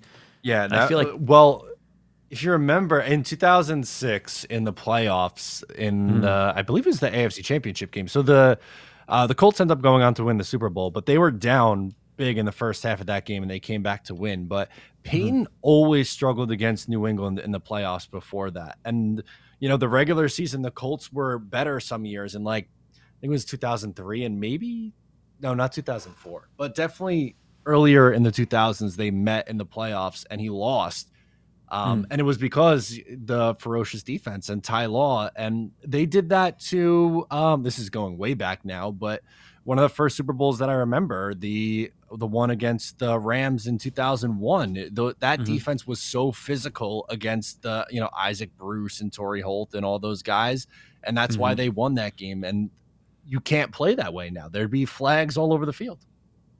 Yeah, I do miss that. Like as much as I like watching offense and everything like that, like there is a little bit of that like, oh, the wings got clipped. you know, the defense can't yeah. quite do. That's why I felt like Revis is the best cornerback of all time. Like as much as, you know, Deion could be like the best defensive back of all time, I feel like you can look at Revis and say, "Hey, he played in a time when the rules were stacked against him and he went against the best of the best all the time and he kept them all under like I think what was that stat like 30 yards there was like a list of like 10 dudes that he like held to like such a small number yeah that one season the graphic that you always see it was mm-hmm. under 35 yards it was like Randy Moss um, Chad Johnson and Chad T.O. Johnson, Andre Johnson, T.O. Yeah. Um, Steve Smith I think it was Torry Holt on, on, Jacksonville. Yeah, uh, Steve Smith was definitely on there. Um, probably Roddy Andre White Johnson. Too. Yeah, I think Andre, Andre Johnson. Johnson was on there. Um, ironically, the one who gave him the most problems wasn't it Ted Ginn Stevie, and the Dolphins. Him and Stevie Johnson. Stevie Johnson yeah, was, was the same way later, in Buffalo. Right?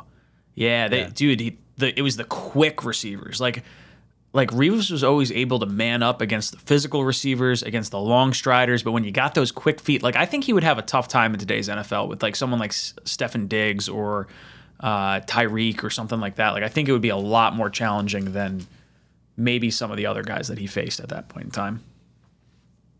Yeah, that that's that's true.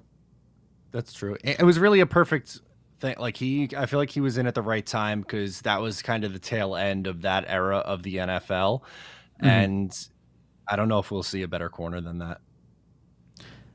Uh, prolaphus of flare prolaphus of flare pro prolapliciflare. What the hell am I trying to say, Matt? What does this word say? Pro prolific, prolific flare. Proli- I'm a friggin' moron. Jesus. um, sorry. The D played well. Worried about safety. Bateman wasn't supposed to split Joyner and Whitehead. Flacco is a statue, and his reads are slow. We're not far though. That, like that's what gets me. Like I feel like if Flacco has a halfway decent game, which is weird to say, like 307 yards is not a halfway decent game, but it, it just was not. Um, if he has a halfway decent game, we win this past Sunday. Whitehead and Flacco, or Whitehead and, and Joyner, I don't know what happened with that Bateman touchdown, but you cannot have a dude running that far down the field, that wide open. Like someone's got to say, hey, don't let this dude get past. And no one did. Yeah. No, that was um and that was Joyner's fault. Um it was I, I don't know. That was frustrating to see because he's a veteran who should know better. Yeah, 100%. It's one of those things that it's like, okay, well, he's been in the league for so long. He's what, 31 or 32. He's coming off the Achilles, hasn't played safety in three years. Like, he was a nickel corner for two years in Vegas or Oakland or wherever they were at the time. Hurts the Achilles last year. And look, I wanted him back, but, uh, you know, I could be wrong. I is just, what it it was a mistake. Bringing him back was fine. I just think they needed to either draft somebody or bring someone else in where it's not like, okay, you're relying 100% on Lamar- Lamarcus Joyner who hasn't played in two years. Based on what you've seen out of Joyner in one game, would you start Davis? Oh, you're asking the wrong guy. That's Jets Right. forever. Jets forever. How you feel? Would you start Ashtyn Davis? Uh, honestly, if I'm gonna, if I'm looking at Ashtyn Davis and I'm looking at Joyner and I see how Joyner played, I'd rather bank on the upside of Davis and lose because of Davis than lose because of a washed up Joyner. Okay. I could get that logic. You, One- you know who'd be nice to play right now, though? Who? Parks? Jason Pinnock. Ooh, Or Will Parks, too. Yeah. One of the one of Right? those two. That would have been nice. Yeah. Let one of the young guns go. Why not?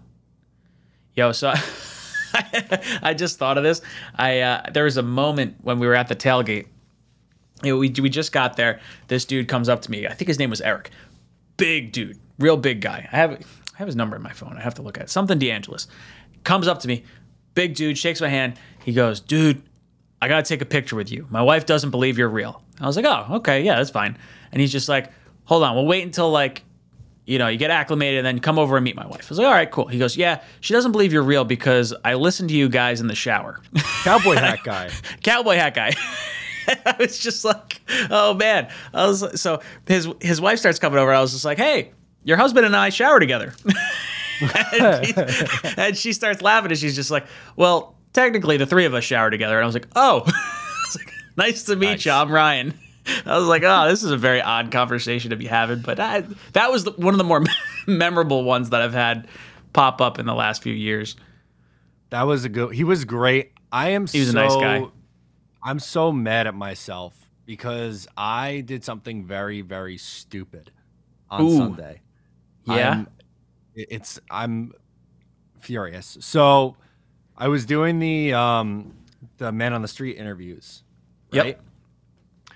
Uh, and there was so much going on that I I wasn't really checking on the camera each time after stopping them Mhm. and there was an there's an audio issue on every single video file where it's just a, like a hum. There's no audio for any file. It's my own fault. no. I should have been checking.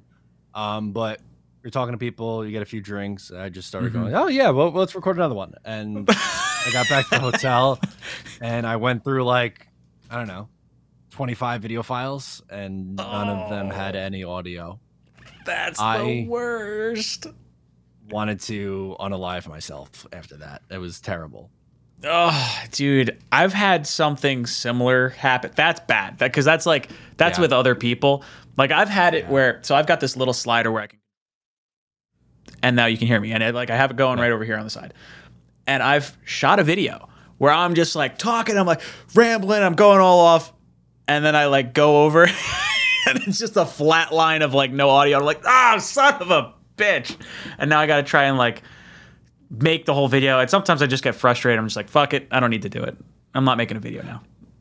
yeah, like I don't know. I feel like it's not as bad. I've done stupid stuff like that. I'm at home in my own setup. Like I feel like that's just Yeah. it's gonna happen. You record literally thousands of A videos. thousand like, it's videos. gonna- yeah, it's gonna happen.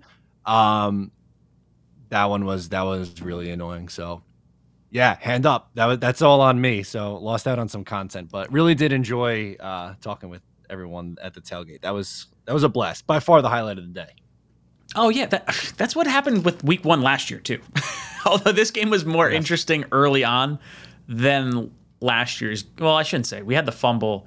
That was really interesting, and then it got really uninteresting really fast. This one was like, okay, we're in it. Like halftime, we're like we're in it. I don't know. It was a cool tailgate. Jet Lounge guys did a good job. It did. I was really blown away by it. I would totally do something again with them, do uh, or you know, or anything like that. Mm. I just don't like going to the stadium more than like once a year. It's a it's a pain in the ass, man. It really is.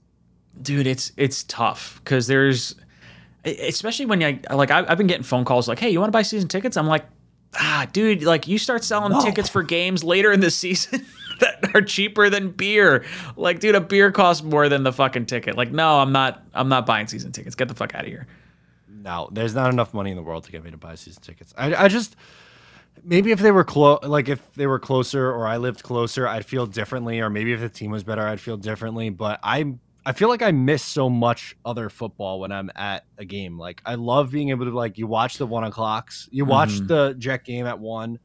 You Yep. do your video, whatever, and then like I'm locked into the I'm on red zone the rest of the night, and then Sunday Mhm. night football. Like I like that too much to I don't know. And, and like I'm not as locked into fantasy or like my bets. Like I don't know. It's just not the same. No, it's it's totally different, and it, it- and it's cool. Like I, we used to have season tickets for a long time, and it was always fun going to the games. But I didn't have as much of a vested interest in, like you said, the fantasy side of things. Or red zone wasn't even a thing when we had fantasy when we had season tickets. So now you could literally like if the Jets aren't playing, I love when the Jets were in London and it was a 9:30 game and it was over by like before one o'clock and I sat my ass on the couch and I watched Red Zone for seven and a half hours straight. I just ate food. I used my own bathroom. I drank my own beer. I watched my fantasy teams, and I got to see every game. I got to see every score. Yeah. It's great. Yeah, that's there's there's nothing better. Like that's literally that's heaven. If that's what heaven, the afterlife is, I would hope it's a Sunday, a red zone where the Jets are on the bye or they play in London and it's just games for seven hours a day straight. I That's do it. like the Jets radio call. Like I could listen to the Jets Hmm. radio call and watch the game. If they if you could sync those two up, that's that's, That's the, the way issue. to do it. They're great, but it's so hard to follow a football game on the radio if there's no visual to go along with it. Yeah, I, we used to watch it. We used to listen to it a lot, like leaving games, and it wasn't so much the Jet game because the Jet game would be over. I mean, not all the time. There were sometimes we left at halftime, but like you could. You, you start like visualizing things, but you can't see what the defense looks like. Like they're not describing Yeah. what the defense is. They're saying, okay, you know, you got two wide receivers out wide, uh, Crowder in the slot, well, Barrios in the slot, like whatever. I don't know. It's interesting Yeah, stuff. I I really like uh, Bob Wischusen. I think he's a really good play-by-play guy. Um, Mhm. It's just uh, for me, and same with hockey is extremely challenging for me to follow on radio. I feel like baseball is the easiest because it's more of a slower paced game, but yeah. stuff where it's happening all the time on the radio, I feel like it's very hard to follow along. I had Bob Wischusen play at my golf course. Oh no way! Yeah, I gave him a Jets koozie. I bought him a beer and gave him a Jets koozie while he was, you know, playing out there. I was like, oh, it's like this guy's cool. You can come back. Yeah. I like you. Please like do. your voice. What else is going on in the chat? Man, we got like we only got 23 minutes left. Steven agrees. Steven says Wischusen is real good. Ooh, the Jets signed somebody.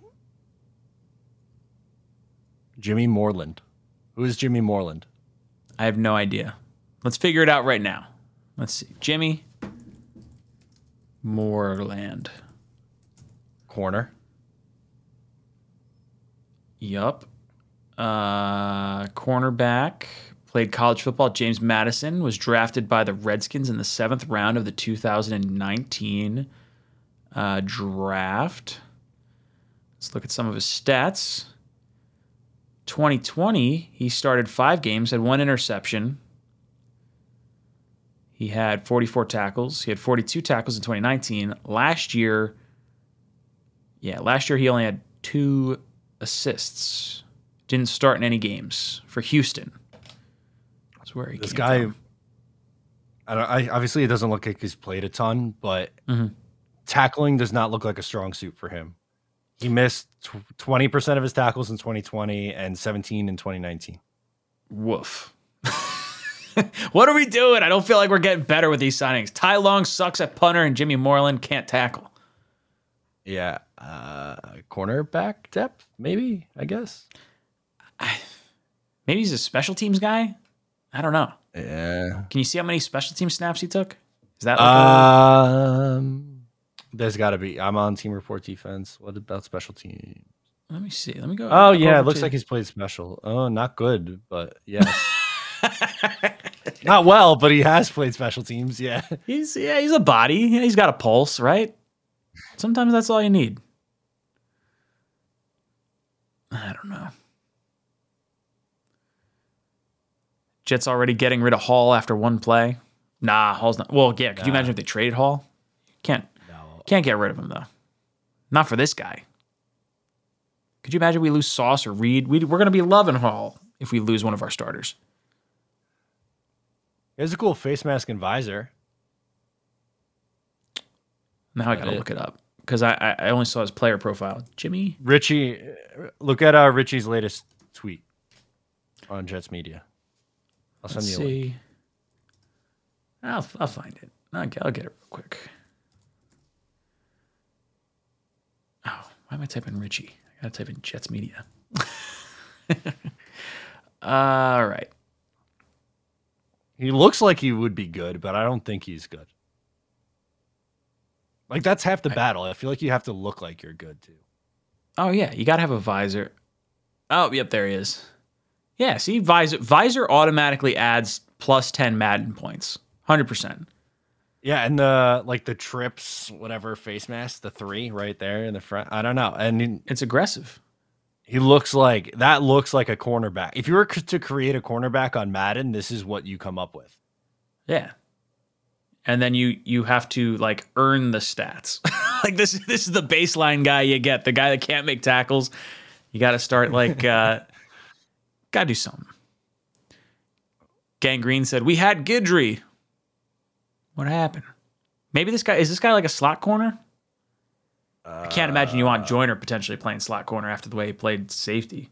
No, God, please no. Um, let me see if I could see how many snaps this guy took. It's got to say that somewhere on here, right? I would think Oh so. yeah, he did play in the slot. Ah, see? There we go. Okay. Not good, but he did play in the slot. Interesting. Interesting, interesting, interesting. I feel like like I'd be going for like a tackle before I'd be going for like this level of cornerback or like that level of punter. like who are you signed? This guy signed to like the active roster? Or is he on the practice squad? And who do we of? Uh, that's a great question. I gotta find the tweet. It was. It says so. Richie says practice squad. yeah, practice squad. Aaron Wilson says practice squad. see if the Jets say anything as far as like we've added XYZ and released this person. They released. Who knows? Yeah, I guess it probably doesn't matter all that much. Hopefully it was Ty Johnson, right? Yeah, Uh, I'm not sure what Steven's talking about, but he says a hat, a bird, and he spelled pterodactyl wrong. You know how to spell pterodactyl? That's more impressive than anything we've talked about on this show. Is that you can spell pterodactyl? I I'm a have no dinosaur guy, dude. I got. Oh, dude, I know there's a P at the beginning of it. There's a silent P at the beginning of pterodactyl. Yes, there is. All right, all right. Give me what you think the spelling is, I'm gonna type it in and see if it hits. I think it's the same spelling, but with a P in front of it. Actually, there might not be an E. It might be. It might be P T R Y D A C T L Y. Pterodactyl. L Y or Y L? Y L. I have no idea if that's right. I know there's a P because like you're the, close. the- right? The P is silent. it's But pterodactyl. yeah, it's P T E R O D A C T Y L. Okay, so Stephen was I would have close. never gotten that in a million years. Yeah, he just missed the P. No, He missed an O also, but and, a, and an O. Yeah. much closer than I would have got. I would have had to Google it and then copy and paste it. Mikey Mouse spells it correctly. Psh. Y'all are so smart. See? Mr. DeJesus says, Hell yeah, Aaron Judge 56 and 57. He's gonna break the Roger Maris's record. He's gonna hit over sixty-one. He's phenomenal. Have you been watching like Pujols and him getting closer to 700? Yeah, I think Was it's I think it's really cool. I hope he I gets think it. I hope yeah, I hope both of them break the record. That'd be awesome. And I'm not a Yankees fan, but they have to do whatever they can to keep him. I was saying oh, before the season started, Yeah. you just give him whatever he wants, and then he bet on himself, and it paid off. Yeah, he's going to make a shit ton of money. he's worth every penny. Yeah, Dude's enormous. unbelievable. Yeah. Maybe he could play tight end. Right? He probably could. I feel like anyone, once you get to like, well, I was going to say the pros of your sport, but that's probably not always true. Imagine like if our best athletes didn't play basketball and they played football. I mean, yeah, of them imagine actually- LeBron. Yeah, like LeBron is a tight end, six foot. What is he? Seven, six foot eight, massive. insane. Shaq as a tackle, or Shaq as a tight end. Like holy hell! Oh, yeah, at left Seven tackle foot. that would be insane. It'd be absolutely wild. Uh, what else you guys talking about in here? Greg says he is happy for Geno, but where was that when he was here? Geno, I feel like it was a between the ears thing for Geno. Like the whole like him getting punched in the mouth, like that. Like your quarterback shouldn't be I don't want to say taking money from someone else, but like he's got to be the leader. if you're getting punched in the mouth, like you're clearly not a leader. Like no one does that to the starting quarterback. It's also pretty damning that no one else in that locker room did a damn thing about it. That's exactly it. Like you would think there would be a uproar, and it just seemed like they all kind of didn't care. and then they wound up having like a good season with uh not McCown. Who the hell was it? Fitz. Fitz. There it is. They all blend together after a while. Yeah, whatever. Mikey Mouse says, imagine LeBron playing interior D line on passing downs and just threw up his hands, can't throw over the middle anymore. Yeah, imagine just like I I always like it when someone jumps over the line on a like a field goal. Like as long as you don't touch the lineman, I think you're allowed to just leap over them. I feel like basketball players like you should just like get like a failed freak athlete and just like you just jump, just get tall. Didn't um Troy Polamalu used to do that stuff all the time, like hop over the line? He would jump over like the actual offensive line on a normal defensive like front. Like as soon as it snapped, like he's over the top, like tackling the quarterback before he can even hand the ball off to the running back. He was incredible. Now, this is a little off topic, but it's funny and relates to these kinds of things with like a an unorthodox like thought process. So the Islanders used to have an owner, Charles Wang, um, originally from China, I believe, but he had a bunch of uh, different ideas, and obviously this never happened. But one of his ideas that he ran by actual hockey people was he wanted to put a sumo wrestler in goal. I, why not? that would be like. Like, t- take up as much space as possible. I mean, I, this is a true story. I love it. Like that. That's the sort of like uh, like it's almost like the replacements where they're like, hey, let's get the two sumo wrestlers. Let's put them as offensive linemen. Like their job is to push people around. Same idea. Yeah, Love it. Take up as much as much of that goal as possible. yeah. Just Do you think it would work? That's the question. no, no. I don't. It- it- they wouldn't be wide enough. There's no way a sumo wrestler is six feet wide, right? No, but they're probably a solid four before pads. Let's see. Let's Yeah, let's I don't know. Google this. Let's see how wide. How wide How is wide sumo is a wrestler? sumo wrestler? Oh, where has this show gone? I love it. This is the fun though, man. I don't Oh, think so it, I don't think it would work. Apparently, a sumo ring is 15 feet wide. Just so you know. Okay. Uh, sumo wrestlers are generally six feet tall, 300 plus pounds. It's not telling me. I want to know wide. How wide is someone? Yeah. Just get the biggest mother frigger ever. Yeah. Just A girthy guy.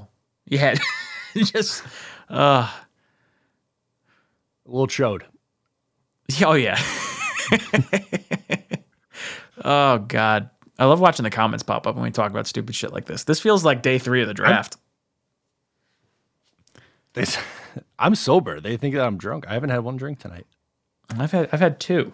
Only Actually, two. that's a lie. I did at dinner, but that was hours ago. That don't even count now. that doesn't count. Alex says bacon for goalie. What the hell does that mean? Is bacon a nickname for someone? I don't know. I love bacon. Bacon's delicious. I'm surprised you don't have like an awful bacon take. You think I don't like bacon? I don't know. Some of your fast food takes are pretty outlandish. I didn't know. That's if this would carry ridiculous. I bacon. I had McDonald's fries yesterday. Oh, so much goat. better than Wendy. So or so much better than Burger King. I was wrong. the goat. I almost texted you. I was like, I was wrong. Hand up. Yeah, that was on me. Yeah, that's okay. I, I, I can admit defeat. 1189 Paris says Green Bean is the voice of reason on this panel, and he is missing. Yeah. Green Bean would. I, we got to ask Green Bean what he thinks about sumo wrestlers in goal. I don't think it's crazy. That's how. We're, that's how we're opening the show next week. It doesn't matter what the Jets do. They pull off the upset Yep. win. We're talking about sumo wrestlers in net. we got to talk about the sumo wrestler. Just yo. What do you think, Green Bean? Got to get your take. This was serious. ah, Soreless says I had Wendy's the other day and it was severely overrated. Yes. Well- Preach, soreless. Wendy's. Is Ah, dude, I like Wendy's. I would rather have Wendy's. I would definitely have rather have Wendy's than Burger King. But there's not McDonald's many is like- things that I would want to put in my body less than Burger King. Like that's Hmm. bottom tier trash. I, I would not touch Burger King. They have a pretty good chicken sandwich. The Chick King sandwich is is not bad. It's not like my go-to chicken sandwich. Like I still like I like the Wendy's chicken sandwich. I like the well Chick-fil-A obviously, but I haven't had the Popeyes one. I heard the Popeyes one's good. Want to try that. Oh, Oreo has a good question. Put put his up. I just saw it. Real question is wings, bone in or bone out? I'm more of a bone out kind of a guy. So I am definitely, it depends what I'm doing because if I'm going somewhere for actual wings, like I, I went to Buffalo and, you know, I met up with the hashtag sports guys and they were taking me out to, uh, what's the wing place up there? Famous wing place. Can't even think of it. Obviously getting bone in and you got to eat it the right way, right? You got to have one thing. You got one hand, put it in, twist, pull, take all the meat off in one shot. That way, you have one hand to do other stuff with, and you have one sloppy hand. That's the way to properly eat a wing. But I really like the boneless wings. I'll have a oh, so you wing. like chicken nuggets? I love chicken nuggets, chicken tenders, nuggets. Not so much. that- Nuggets like when when it's like the paste formed. Like like I hate McDonald's nuggets. I, I hate any fast food nugget for the most part. Like Chick Fil A nugget feels like it's actually chicken, but like downstairs in our freezer, I got like a like a bag of chicken tenders. I'll throw it in the air fryer, thr slap some General Tso's sauce on it. I'll eat that. It's delicious. I don't I don't want to gatekeep wings, but I feel like they have to be bone in to be called wing. Like A bone wing. out wings is just chicken nuggets to me. Like they, you could say it's fine. Like they could be. You could say Yeah. you like them and they're good, but I just don't. I don't think that's. It's not a. It's not, not considered a wing at that point. Yeah, I think the bone has to be in it for it to be like boneless. That's almost like an oxymoron. I that's fair. I think that makes sense, and I could agree with that. And I like both of them. Are you, now? Do you like hot wings, or do you like a different kind of flavor of wing?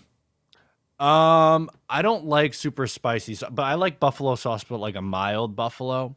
Mm. Um, I like garlic parm is really good.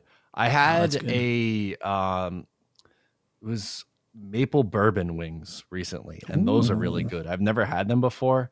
They were at someplace in Wantagh. I can't remember the name. I can't remember the name, but it was very good. So I had boneless wings or uh, chicken nuggets with sauce sauce on them. It was delicious. How is the sauce sauce? It was good. It was it was like a nice tangy.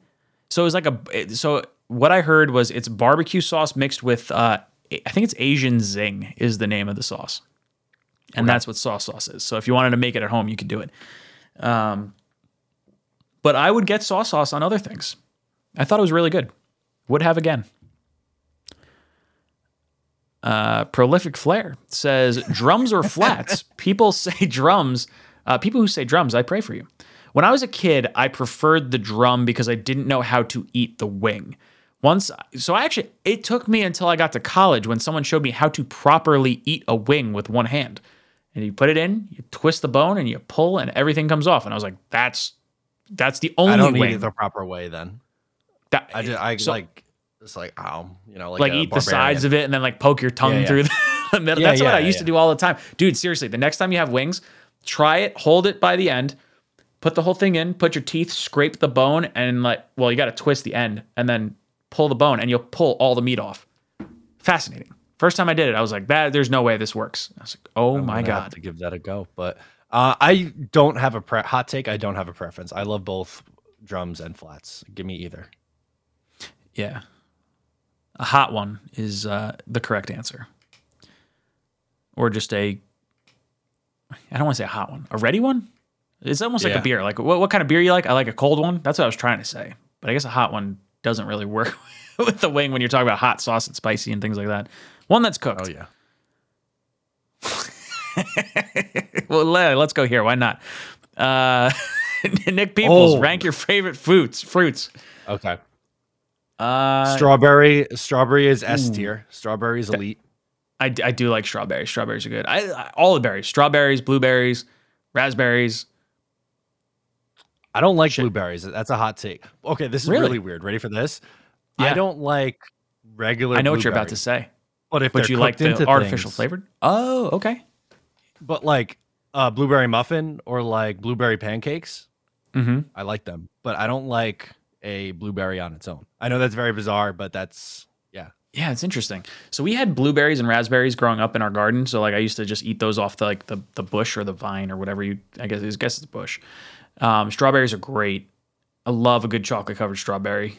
That's delicious. Uh, with Um, whip, strawberry little whipped cream. Oh baby. So good. Pineapple's good. Uh, pineapple is good. I, I like I'll eat Banana, melon. right? Banana?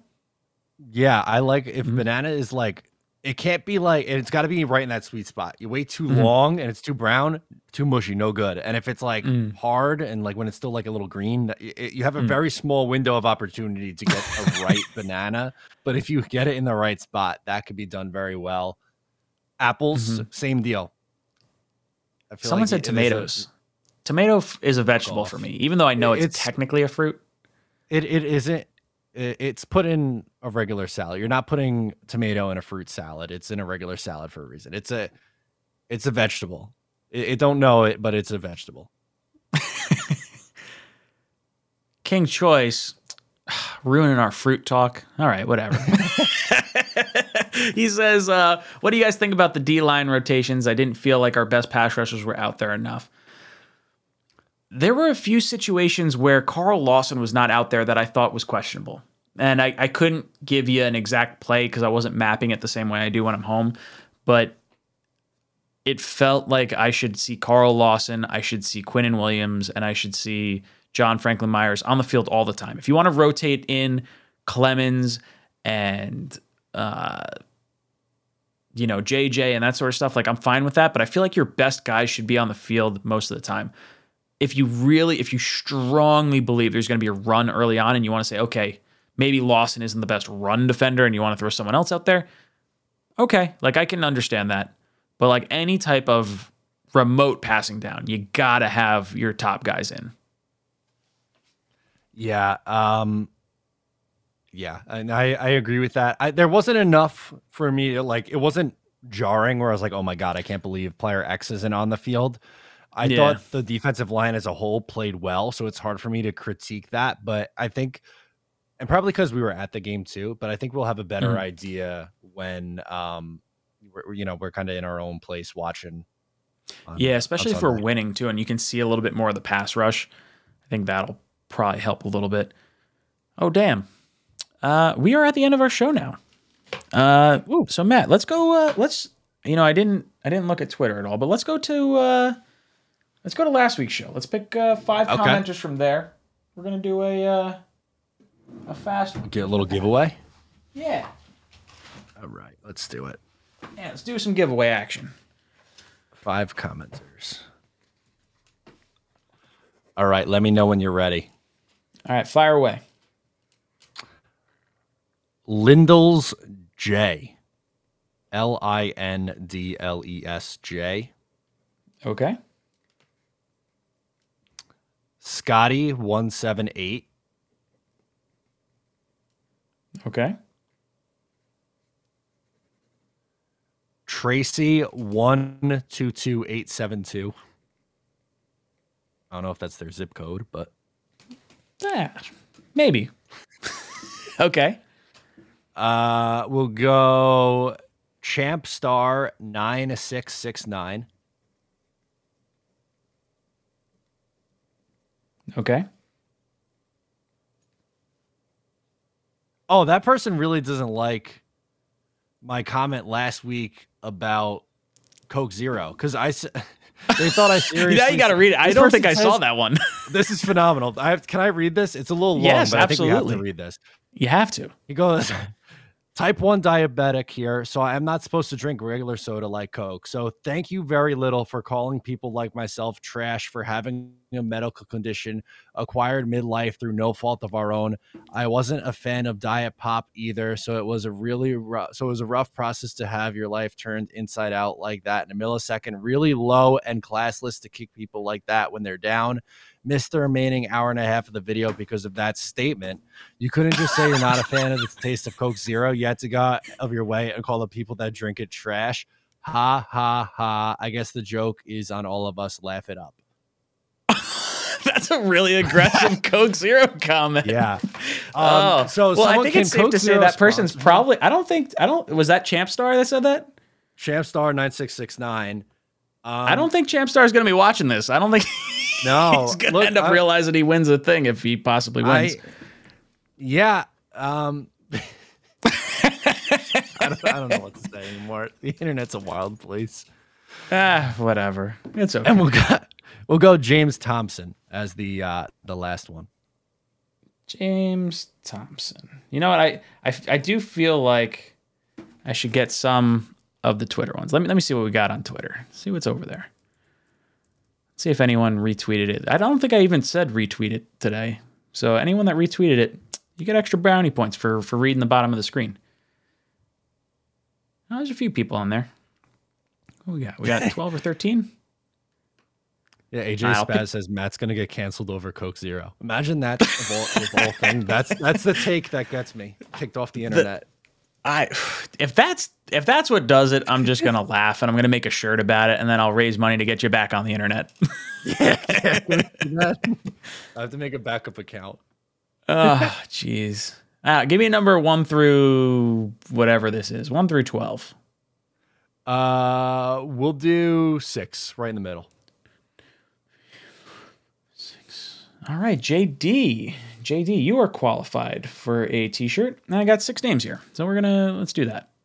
Let me go back to. Uh, all right, let's do a little bit of odds or evens. Three, two, one. That's five. Lindles, you're gone. Tracy, you're gone. James Thompson, you're gone. All right. Chat, give us a number plus three, two, one. We got 10. First number that pops up 69. 79.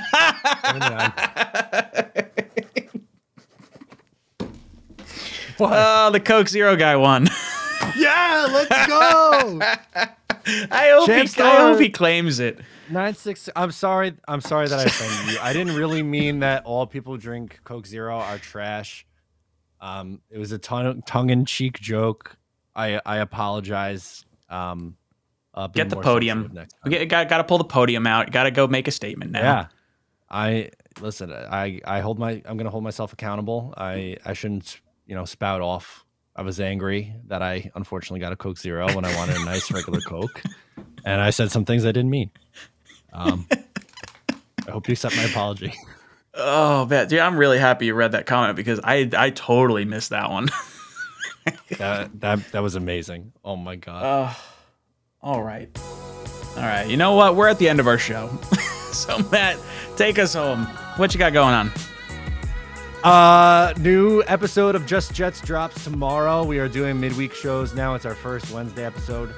We had 26 callers. I couldn't get to everyone, so I, it's going to be a little bit of a longer episode.